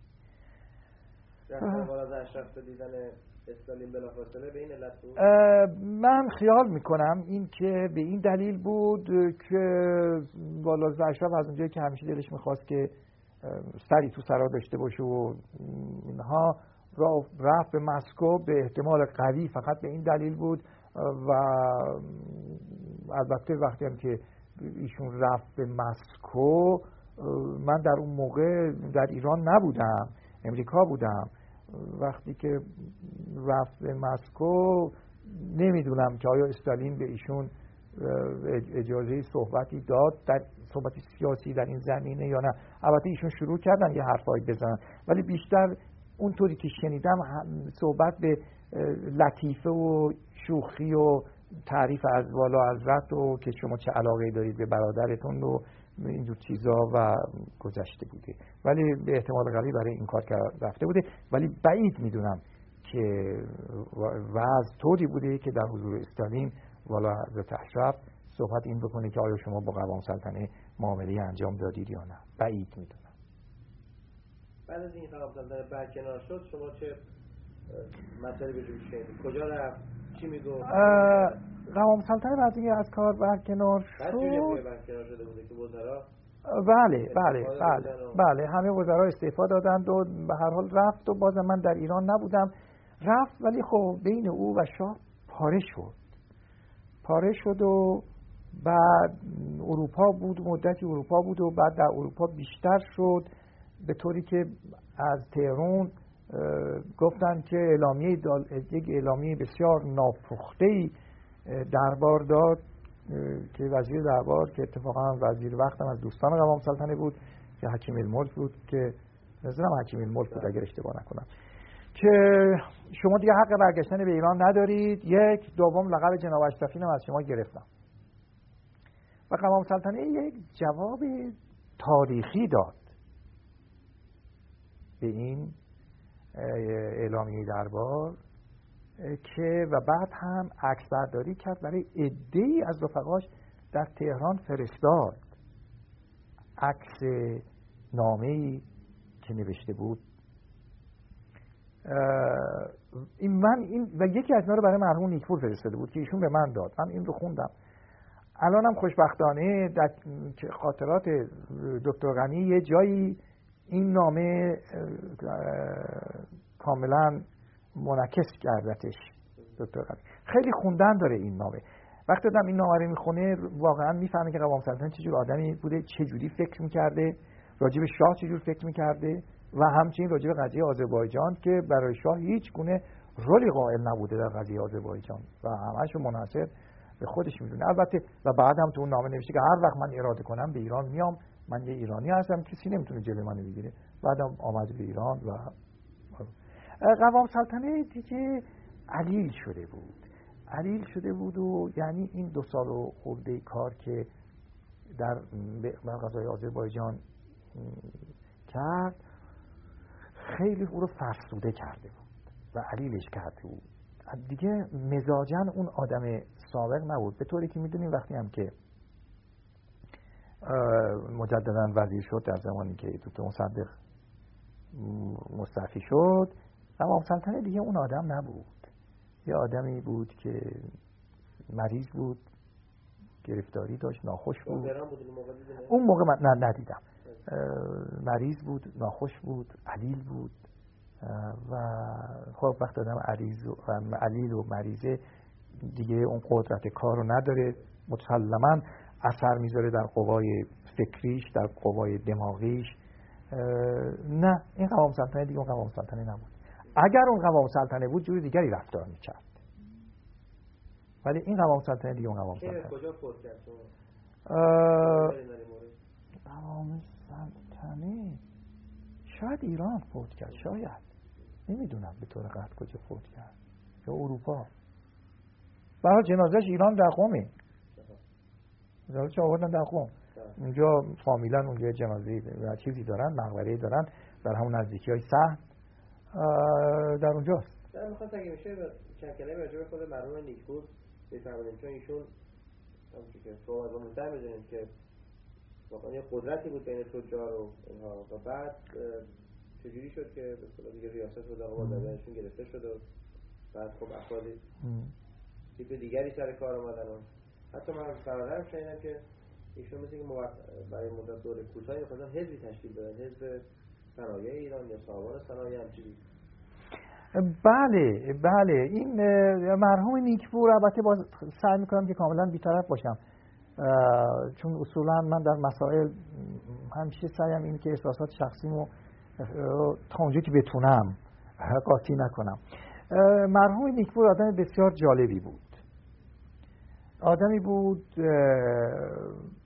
خود ساخته در وحله اولی تو آدمی بود در فهم فوقلاده فهم و شعور فوقلاده و به خوشقریه. اطلاعات دانشگاهی اقتصادی نداشت. ولی اطلاعات تجربیات اقتصادی که داشت او رو فوقلاده فرد ممتازی از لحاظ اقتصادیات کرده بود. حالا تعجب می‌کنید که عشق نیکپور بیشتر به سیاست بود یا تا تجارت. اونقدر که لذت می‌برد از مجالس سیاسی از مجالس تجارت که درش مسائل اقتصادی مطرح باشه لذت نمی برد نیکپور آدمی بود خیلی با شخصیت بسیار با شخصیت. در که خب از لحاظ فامیلی مثل نمیشه مقایسهش کرد با قوام سلطنه ولی بسیار با شخصیتی. هیچ وقت خودش کوچیک و سبکی نمی کرد هیچ وقت. و همیشه با فاصله رو نگه می داشت در هر جایی که عنوان ریاست رو داشت فاصله رو نگه می داشت در گفتن مسائل بیپروا بود. شاید هم زیاد بیپروا بود. به نظر من. و خیلی به کارهایی که داشت خیلی علاقمند بود به اون کارها. خیلی. آدمی بود پشتکار زیاد داشت. ولی همونطوری گفتم هیچ وقت خودشو جلب و کوچیک نمی‌کرد. هیچ وقت خیلی براش مشکل بود از یک کسی خواهش کنه یا از یک کسی تقاضا بکنه. من نشنیدم که از کسی خواهش و تقاضا کرده باشه. اینطوری عرض کردم پشت کار داشت پشت کار داشت ولی نه اینکه منزل این اون بره برای تقاضا و خواهش کارهاش. نه اینطور. منزل خودش درواز بوده و همیشه. بله بله تو جامعه اونجا. و خب از لحاظ سیاست یک رکنی بود نیکبور اولا قبلا ایشون خیلی طرف توجه رضاشاه بود. رضاشاه بهش خیلی تا اونجایی که بشه گفت ایشون علاقمند بود. و در سنین خیلی جوانی نیکپور نماینده مجلس نماینده مجلس مؤسسان بود. در که خیلی خیلی هم جوان بود. رضا به ایشون یه چیزی پیدا کرده بود یه علاقه پیدا کرده بودش. و ازش خوشش می آمد از, نیکپور. و به همین جهت هم به نیکپور کمک می‌کرد. رضا همطور هم که خدمتون گفتم در سن خیلی جوانی ایشون وکیل مجلس بود و همینطور هم بود. در زمان جنگ به علت اون فهم و شعور رو داشت و شخصیتی که داشت و واقعا آدم خیلی با شخصیتی بود یکی از متولیای مجلس بود خیلی در مجلس نفوذ بود. خب یکی چون آدمی بود که تشخیصش خیلی خوب بود اتاق تجارت رو بزرگ می‌کرد. برای اتاق تجارت براش یه سنگری بود. در واقع یه سنگری سیاسی بود که از این سنگر سیاسی همیشه استفاده می‌کرد. تجار رو بزرگ می‌کرد اتاق تجارت رو بزرگ می‌کرد بازار رو بزرگ می‌کرد. و اعضای اتاق تجارت هم که می‌دیدن که یه رئیسی دارن که در فکر بزرگ کردن اتاقه در نتیجه در فکر بزرگ, بزرگ کردن دونه دونه افراد اتاقه در فکر بزرگ کردن بازار و قدرت بازاره از یه طرف از اون طرف همونطوری گفتم فاصله با اینها می‌گرفت. یعنی رو نمی‌داد. تا اونجایی که من اطلاع دارم ظاهرا همه مطیعش بودن و همه نهایت احترام بهش میذاشتن. و بنابراین با اتاق تجارت یه رکتی شده بود. نه تنها اقتصادی بلکه سیاسی. بازار در دستش بود. مجلس هم به علت نفوذی که نیکپور در مجلس داشت مجلس هم در دستش بود. آقایون اعضای تجارت اتاق تجارت اگه هر کدوم ناراحتی شکایتی داشتن نیکپور با قدرتی که داشت این رو برطرف می‌کرد و قدرت نیکبود به جایی رسیده بود که همیشه وزیر اقتصاد با نظر نیکبود تعیین می‌شد. و اگه احیانا وزیر اقتصادی با نظر نیکبود و علیرغم میلش تعیین می‌شد بر علیه اون دولت اقدام می‌کرد و مجبور می‌کرد که اون وزیر اقتصاد رو عوض بکنه. و مطابق میل خودش بکنه. چنانچه با رزمارا همین کار مثلا کرد. و رزمارا وزیر اقتصاد اولش مطابق نظر آدم بدی هم نبود آدم خوبی بود. ولی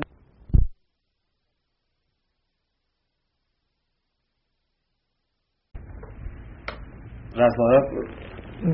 نیکپور بهش سمپاتی نداشت به هر دلیل ولی اون که بعدا باهاش خیلی خوب شد و او یه نفر دیگری می‌خواست رئیس اتاق وزیر بکنه.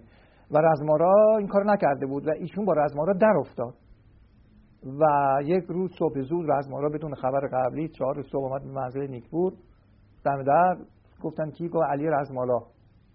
و آمد تو و با نیکپور تا همون جلسه با هم دیگه به تفاهم رسیدن. یعنی رزمارا گفت من با هیچ کدام از این وزرام شیر نخوردم. نمی‌دونم کی بود. به طور قطعی می‌تونم اسمش بگم. شیر نخوردم. شاید دکتر نصر بود. شاید. نخوردم و ورش میدارم. شما هم در مقابلش باید تو مجلس تعهداتی نسبت به من انجام بدید. همینطور هم شد. ایشون اون رو برداشتن. یک وزیر اقتصادی که نیکپور بهش سمپاتی داشت جانشین او شد. شاید دکتر نصر بود. شاید. من خیال می‌کنم دکتر نصر بود. بود و مشغول کار شد. به, هر حال منظورم که در قسمت چیز در قسمت وزیر صنایع وزیر تجارت نظر نیکپور شرط بود. تو تمام این کابینه هایی که من به خاطر دارم. و اگه شرط نبود نیکپور مزاحم بود و مجبور بودم. دوران مصدق چه مصدق در دوران مصدق در دوران مصدق نیکپور نقشی نداشت. روابطی با مصدق نداشت. تفاهمی با مصدق نداشت. اینکه نیکپور در دوران مصدق بر کنار بود ولی آروم نمی نشست. فعالیت زیادی نداشت اما آرام هم نمیشه نیکپور موقع شناس بود. نیکپور در کمال خود می‌دونه چه موقعی باید سکوت کنه. هیچ عجله نداشت. چه موقعی باید کنار بره و چه موقعی دومتی وارد میدون بشه. زمان مصدق تشخیصش این بود که بهتره بر دور باشه و کاری نداشته باشه و همیشه و تقریبا دور بود. خودش دور نگه می داشت و نیکپور یه چیزی که داشت که من نمیپسندیدم کینه داشت. و من کینه ایشونو نمیپسندیدم. آدم با کینه ای بود. و بنابراین از, با از دشمنانش به سختی میگذشت. و اگر یک کسی بهش توهینی کرده بود و بی احترامی می‌کرد فراموش نمی‌کرد. حالا یه کاری برای شما بگم که البته این فقط از لحاظ آشنایی به روحیه نیکپوره ولا غیر جنبه تاریخی اصلا نداره. یعنی اگه لازم بدونید میگم و چون جنبه تاریخی نداره این بیرون نیکپور یه خونه ای داشت یه منزلی داشت در خیابان سابقانیه خیابانی که از سر پل می‌رفت به کاخ نیاوران ببخشید خیابان نیاوران وقتی که می‌خواست دیواری برای اون خونه بکشه معمولین شهرداری آمدن و مانع شدن. گفتن باید شما پنج متر برید عقب. اینکه اون موقع برنامه این بود که اون خیابون که خیلی باریک بود عریض بشه. اون بنا و عمله که اونجا بودن به گفته بودن که نه ما مشغول کار میشیم. بعد خود تلفن کرده بودن خود نیفور رفته بود اونجا. معمورین شهرداری حتی کی کرده بودن؟ به نیکفور گویا. بعد گفته بودن. نیکفور این رو به دل گرفت و به فاصله مدت کوتاهی دولت رو استیزاه کرد. هفت هشت ماده اعلام جرم کرد بر علیه شهردار تهران. دکتر منتصر. اعلام جرم کرد. دکتر منتصر برگزیده علم بود و از دوستان علم. علم وزیر کشور بود. علا وزیر نخست وزیر بود. خب ما می‌دونیم که علم با علا یعنی علا و علم یا علم با علا با هم هیچ خوب نبودن. به هیچ وجه. دار و دسته ای که نیکپور داشتن با هم بودن دادگر بود تغییزاده بود جمع بود. علا نخست وزیر به علت تغییزاده با اینها مربوط بود. خلاصه تمام رجال سنا تقریبا یه پارچه بودن و تقریبا با یه استثناء کم همه از دوستان نیکپور بودن و نیکپور در مجلس سنا هم یکی از کارگردون های سنا بود. خلاصه اعلام جرم کرد. این اعلام جرم خیلی سرصدا کرد برای اینکه اون وقتا به دولت که نمی‌شد اعلام جرم کرد.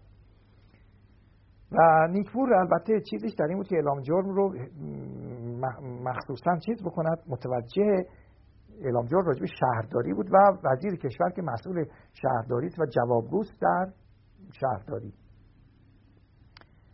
تقیزاده هم با علم خوب نبود. بنابراین در این جریانات تقیزاده با علم خوب نبود. آقای نخست وزیر علم هم با علم خوب نبود. بنابراین اینا باطنا هر دو طرف نیکرو بودن. رئیس کمیسیون کشور هم جمع بود. که هم از دوستان نزدیک نیکپور بود.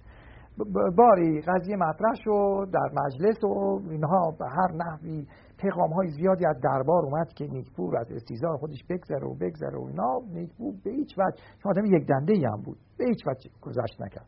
خب نه این مسئله نیست که من گذشت بکنم. مسائل مملکتی مطرحه و بایستی سو استفاده هایی که ایشون کردن علنی بشه. من اعلام جان کردم جواب مجلس بدم. خلاصه در مجلس کار به کمیسیون کشوندم. اینجا موضوع پرستیژ علم در کار بود که علاوه هم سخت از علم تقویت می‌کرد. خیلی سخت. و در این قضیه به خصوص استیزاه نیکپور علا رقم میلی اعلی حضرت بود و اعلی حضرت بسیار از این موضوع ناراحت شده بود. ولی نیکپور ولکن نبود. قضیه رو در مجلس تصمیم گرفتن بذارن به عهده کمیسیون کشور. کمیسیون کشور هم رئیسش آقای جمع بود. آقای جمع هم رأی به نفع نیکپور داد. خلا افتضاح شد مسئله. بالاخره گفتن که برای اینان که حفظ ظاهر رو بکنن یه مدت کوتاهی طول دادن و آقای منتصر رو از شهرداری تهران برداشتن. و این یه فتحی بود برای نیکپور و یک شکست سیاسی برای نیکپور برای اینکه از اون موقع دیگر اعلی روی اسم نیکپور خط کشیدن. و به مرور با یه فاصله کوتاهی نیکپور کنار گذاشته شد. البته وقتی نیکپور رو کنار گذاشتن نیکپور تنها نبود. من خاطرم یه روز اتفاقا حضور داشتم که تغییزاده آمد منزل نیکپور به نحوی بهش گفتن که شما بهتر است که از اتاق تجارت که بنزی کافی 25 سال بودید و جشنهای مفصلی گرفته باشه به افتخار 25 سال ریاست شما در اتاق تجارت و از اتاق تجارت بر... کنار برید. نیکپورم قبول کرد با خیلی خونسردی. جشنهایی گرفتن به افتخار ایشون در تهران و کادوهایی دادند و از اتاقهای تجارت بعضی ممالک دیگر هم تلگرافاتی آمد و خیلی با احترامات زیاد ایشون استعفا کرد از اتاق تجارت. اتاق تجارت تقیزاده بعدا یک روزی آمد و به نیکفور گفت می‌دونید برنامه چیه؟ دیگه ماها رو نمی‌خوان. و اگر هم ما رو بخوان ما برنامهمون باید سکوت باشه. درست این جملهش که یادمه. من تصادفا در اتاق بودم. گفت سکوت. سکوت ولا غیر. بعد هم مانع سناتوری نیکپور شدن یعنی مانع ازش که نیکپور که فهمید وضع چه قراره. داوطلب دیگه نشد. گفت این دیگه برای ما فایده نداره. داوطلب سنا و سناتوری نشد و رفت به گوشه ای ولی ارتباطات خودشو داشت و بسیار در انتقاد از شاه بیپروا بود. خیلی بیپروا. در این مرحله خیلی بیپروا تا موقع فوتش.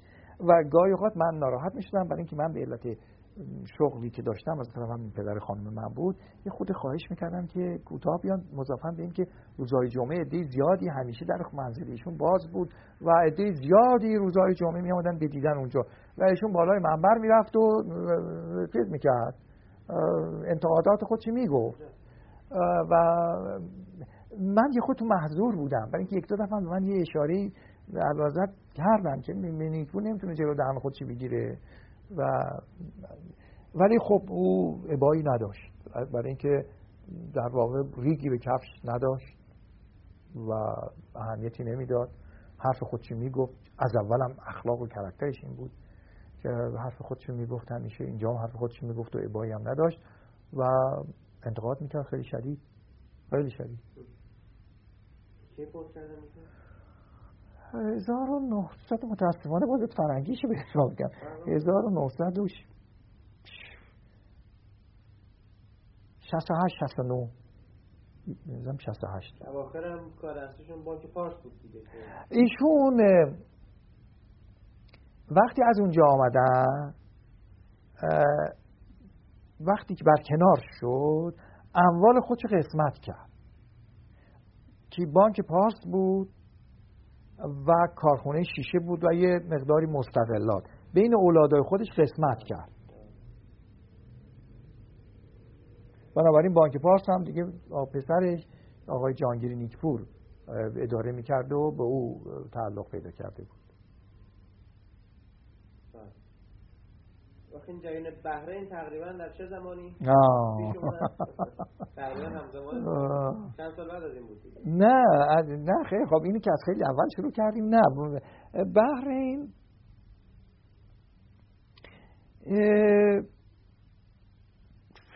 شروعش از اواخر 67 این وقتا بود. 68 بلکه.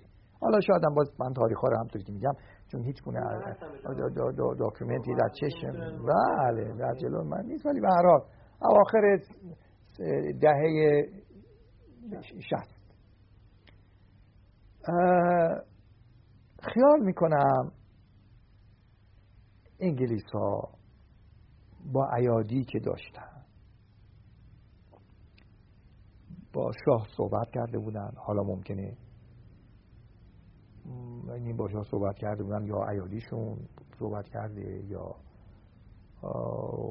رئیس قسمت اینتلیجنسشون در ایران که هفته یه روز شفیاب می‌شد اسرا و خصوصی. خب عوض می‌شد. رئیس intelligence در تهران در تهران عوض می‌شد. خب مثل چهار سال پنج سال مأموریت هم نمی‌دونم که برای اینکه همیشه اسامی قسمت intelligence مستور بود.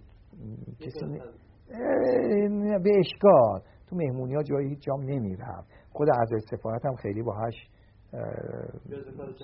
چرا؟ جز کادر سفارت بود ولی اصطلاح خود کادر سفارت این بود که می‌گفتن the other side of the embassy. the other side of the embassy یعنی قسمت اینتلیجنس. اونا با علازت خیلی تماس داشتن. تماسشون هم بلا واسطه بود. یعنی بدون حضور رئیس سازمان ایران یا وزیر خارجه یا وزیر دربار یا نخست وزیر یا رئیس داشت به هیچ وجه هیچ کس نبود از اینا. خودش مستقیما. و این تماس این اواخری که من در کار بودم یعنی این چند سال آخر این تماس به طور دائم بود. یعنی حالا هفته یه روز یا دو روز یا مرتب یعنی به طور مرتب بود سیاه هم داشت. به هر حال حالا یا قسمت MI6 یا به نحو دیگری به علازت خیال می‌کنم. اینا خیاله. رکورد هیچ ازش ندیدم. گفته بودن که ما از خلیج فارس خارج میشیم و شما بایستی تکلیف بحرین روشن بشه ما نمی‌تونیم استخون را زخم بذاریم و همینجوری بریم از خلیج فارس. ما عجله داریم. در تاریخ معینی دولت اعلان کرده که از خلیج فارس خارج میشه و تا قبل از شما باید کار بحرین تموم بکنید این خلاصه اینا بود. حالا استدلال های دیگری هم کرده بودن. من که حضور نداشتم ولی این البته استنباط منه. از بعدها فهمیدم. علازت یه روزی که من شرفیاب بودم برای کارهای دیگری اون وقت قائم مقام وزارت خارجه بودم. وزیر خارجه اغلب در مسافرت بود. برای این کارها از آقای اردشیر زایدی موضوع بحرین رو پیش کشید. موضوع بحرین پیش کشید و خطی ما صحبت کردیم و من علاوه بحث کردم که بسیار بسیار موضوع این بغرنجیه. برای خاطر اینکه ما نمی‌تونیم از حقوق خودمون بگذریم. از اون برم اشکالات کار رو می‌دونیم چیه. انگلیس ها دارن خارج میشن. آیا انگلیس ها حاضر اینجا رو به ما واگذار کنن بعید می‌دونم. واگذار نکنن ما چیکار چه باید بکنیم؟ و ما در تمام دوره قاجاریه و ضعف قاجاریه هیچ وقت حاضر دولتی ها حاضر نشد که سر سوزنی به حقوقی که نسبت بحرین داره خدشه وارد کنه. یعنی یه یادداشتی بنویسه یا یه کاری بکنه که از حقوق خودش صرف نظر کرده باشه. از وقتی هم که به علازه درس می‌کردم از وقتی هم که من در وزارت خارجه بودم و تصادفا از کارهای اولین رئیس اداره انگلیس بود ما به هر ترتیبی که شده بود یادداشتی به صفات انگلیسی نوشتیم تذکر می‌دادیم حقوق خودمون رو راجع به بحرین و اینکه بحرین جزو لایتجزای خاک ایران. این جمله دیگه اصلا دیگه کلیشه شده بود. بحرین جزو لایتجزای خاک ایرانی و نمیشه همچنین این سهولت کرد. علا و من گفتم که البته دستشون رو باز کردن. گفتن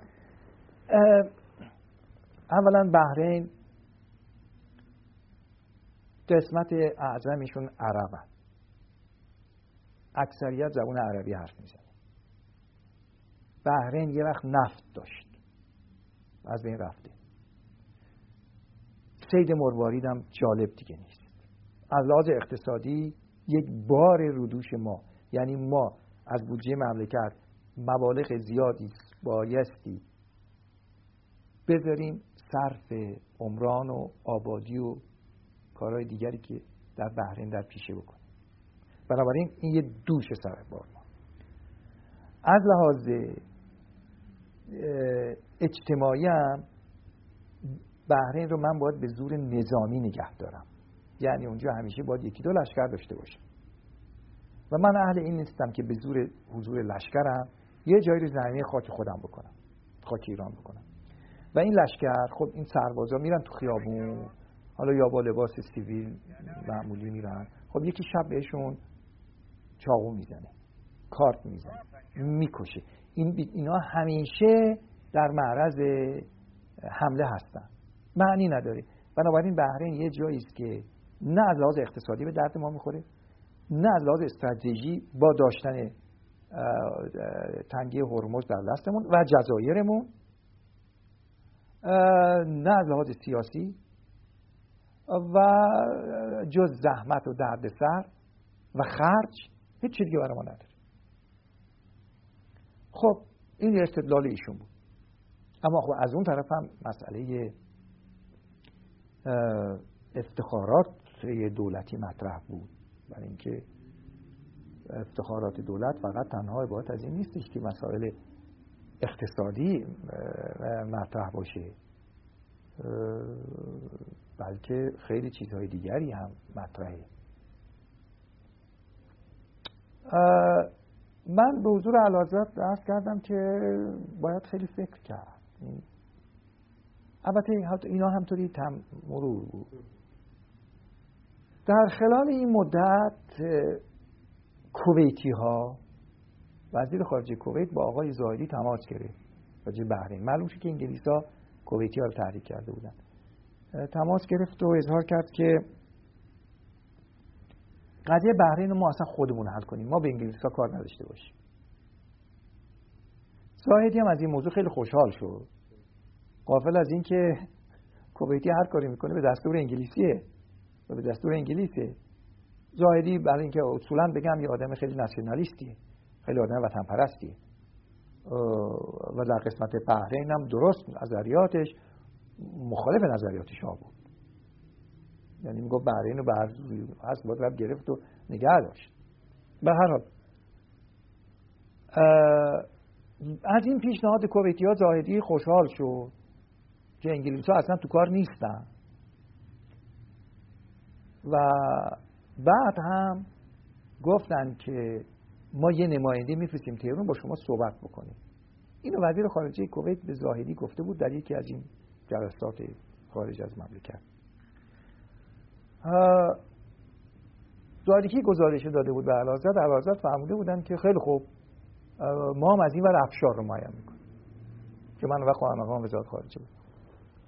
یه روزی آقای زاهدی من تلفن کرد که آه اون شخص اومده الان تو اتاق منه. من یه بالا رفتم و یک آدم قد بلند دیدم که اطراف دولت کویت اومده بود و صحبتی کردیم و اینا و معرفی شد و اینا. من دیدم پرت این آدم از محله. اصلا نه وارد مسائل حقوقی. آمدیم پایین و گفتم بریم اتاق من. رفتیم اتاق قدری صحبت کردیم. گفت من می‌خوام شما با بحرینی ها مستقیم وارد مذاکره بشیم. گفتم بله. با کمال حسن استقبال از این کار می‌کنم بنابراین من صحبتی نمی کنم که البته من خوشحال شدم چون این پرته با اینکه منم عقیدم این بودش که کویت چی میگه این وسط. برای یه منتی هم می‌خواد چون میشناختمشون خوب یه منتی می‌خواد هم سر ما بذاره هم سر بحرینی که من کار درست کردم. لزومی نداره. دست ما رو بذار تو دست هم با بحرینی خودمون ببینیم چیکار می‌کنیم. گفتم خب کاملا حسن استقبال می‌کنم. گفت در ایران نه. گفتم نه در ایران هم نه گفت بهتون خبر میدم. بعد از یه مدتی خبر داد که ما آماده ایم. بر آها به من گفتم کجا می‌خواهید گفتم ژنو. محرمانه. بسیار. خبر دادم به ما که بحرینی ها ما بسیار خوب نیم ژنو و نماینده ما هم آقای یک جوانی بود که از فامیل شیخ یعنی سلطنتی شیخ بود. اسم کوچیکش الان خاطر رفته ولی خلیفه بهش می‌گفتیم شیخ خلیفه. نه و عموی به نظرم شیخ بحرین بود قوم خیشش بود که بعدها هم شد وزیر خارجش سالها بعد نمی‌دونم الان وزیر خارجش باشه یا نه ولی اون وقت رئیس اداره اطلاعاتشون بود در بحرین. اطلاعات منظورم اطلاعات ساواکی نیست. اطلاعات و تلویزیون و نمی‌دونم روزنامه ها و اینجور چیزا. ایشون هم نماینده میشن. من وقتی نیستم گفتم بسیار خوب. ما اینجا مدیر کل اطلاعاتیمون میفرستیم با ایشون صحبت کنه. برای خاطر اینکه نه اون می‌تونه از خودش اظهار مسئولیت داری بکنه نه اون یکی این که مسخره است. گفتن شما که می‌خواید گفتم به هم. ولی عهد که اینا همه از فامیل خلیفه شیخ خلیفه. سه کوچکش الان یادم نیست. فقط من با شیخ خلیفه صحبت می‌کنم. پایین تر اگه بخونه البته اینجا هستن ما رؤسای اداراتمون میفرستیم. اما به جایی نمی‌رسیم. گفتن بسیار خوب. آقای زاهدی هم پیشنهاد کرد که مذاکرات در مونترو منزل ایشون بشه. که البته خوب بود از لحاظ سکیوریتی از لحاظ اینکه دیگه روزنامه نویس کسی هم اونجا نیست تو خونه. خود زاهدی هم که تهرون بود. خلاصه ما کویتی هم گفتن ما میاییم من برای خاطر این که ها رو به کلی بیرون بذارم از جریان سفیرمون در کویت اون رو هم همراه خودم تلگراف کردم آهات به تهران و اونم همراه خودم بردم. و برنامه که بهشون گذاشته بودیم صبح با اینا قرار گذاشته بودیم که بیان. آقایون در مونترو مذاکرات بکنیم نهار بخوریم. بعد از نهارم یه ساعت مذاکرات اون جلسه تموم بشه. اگه احتیاط شد یه جلسه بعدی. ما وقتی که رفتیم دیدیم که همون اون شخصی که اول آمده بود کویتی صحبت کرد بود که بیاییم می‌خوایم راجع بحرین صحبت کنیم یعنی همون شخصی که با آقای زاهدی صحبت کرد و آمد اتاق من و سفیر کویت در تهرون اونام تو تیاره که ما می‌رفتیم پیداشون شد. یعنی تحریک ما از تهرون می آمدیم معلوم شد اینا جزو دلگاسیون هستن که خب البته اون آدم اولی باید باشه که معرفی بکنه. ما رفتیم خب اونها در ژنو پیاده شدند و ما رفتیم به مونترو و من به آقای سفیر خودمون گفتم که من شما رو برای این آوردم. اولا وقتی که ولی عهد اینا میان چون عربا رو من می‌شناسم خیلی اهل تکریم و هستند و اینکه بهشون احترامات گذاشته باشه شما جلو راپله ها دم اتومبیل که جلو راپله ها از اینا مشایعت می‌کنید. وارد میشم. من تو سرسرا وای نیستم همینجی میریم تو اتاق یه قهوه چایی میارم معرفی میشیم. بعد من رو می‌کنم به شیخ خلیفه و سه نفر بودن. و اونی که بعدها وزیر دارایی شد و اونی که بعدها وزیر خارجه شد. اونی که وزیر دارایی شد اسمش علوی بود. اصلش هم ایرانی بود. آقای علوی. و اون شخص دیگر که بعد وزیر خارجشون شد. من به اونا رو می‌کنم. بریم بالا. این دوتا رو یعنی سفیر کویت رو و اون واسطه اصلی رو تعارف نمی‌کنم بیان بالا. بنابراین شما پایین میمونیم با اینا صحبت می‌کنیم چایی می‌خورید قهوه می‌خورید گردش می‌کنید اینا رو من تو مذاکرات رو نمیدم و همین کارم کردیم بعد از معرفی من بحرینی ها رو هدایت کردم به طبقه بالا که آماده کرده بودیم برای مذاکرات و از این آقای به سفیر خودم خواهش کردم از آقایون پذیرایی کن تا ما بیاییم. ما رفتیم بالا مذاکرات مفصلی کردیم. که البته قبل از این که برسم به این مذاکرات یه مسئله مهم دیگری راجع به حل مسئله بحرین بایستی طرح بکنم ولی متاسفانه وقت ما داره کم میشه. یعنی که من بعدی دارم. و اون مسئله مهم عبارت از این بود که بعد از مدت ها فکر وقتی من علا حضرت اینطور مصمم دیدم و وقتی علا حضرت شبیه همین افکار خودش در بین در یه مصاحبه مطبوعاتی گفت که من به زور نمی‌خوام یه جایی رو قصد کنم اگه مردم می‌خوان خودشون بیان جلو اون وقت یه چیزیه و به زور نمی‌خوام به زور نظامی جایی رو بگیرم. اینو در هندوستان این مصاحبه مطبوعی کردم من به فکرم رسید که به علاقه درس کنم که قربون خب حالا که شما علاقه این تصمیم دارید باید یک به طرز آبرومندی این کار عملی بشه. مبادا اسم علازت یک روزی لکهدار بشه باز هم عرض می‌کنم قاجاری حاضر به این کار نشد. گفت مثلا چیکار بکنیم؟ گفتم باید فکر کنیم که یه مرجع دیگری. یکی از سازمان ملل مثلا. این فکر همینجوری به نظرم اومد. تا من اسم سازمان ملل رو گفتم علازت اظهار کرد خیلی خوب فکریه. همینه بچسبیم. همینه بچسبیم و راجع به این مطالعه بکنیم. که اصلا قضیه رو بذاریم به سازمان ملل متحد. هرچی اون نظر میده و هرچی اون رأی میده.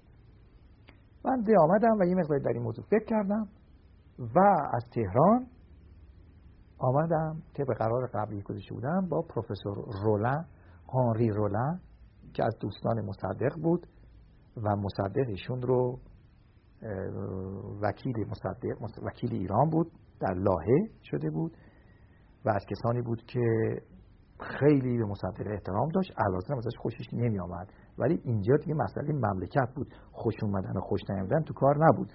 وقتی من اسم رولن رو بردم اعلی حرفی نزد.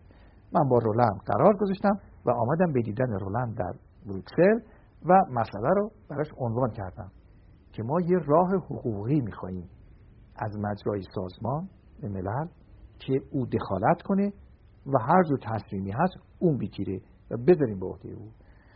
من خیال می‌کنم که بقیه صحبت همونو باید بذاریم برای جلسه دیگری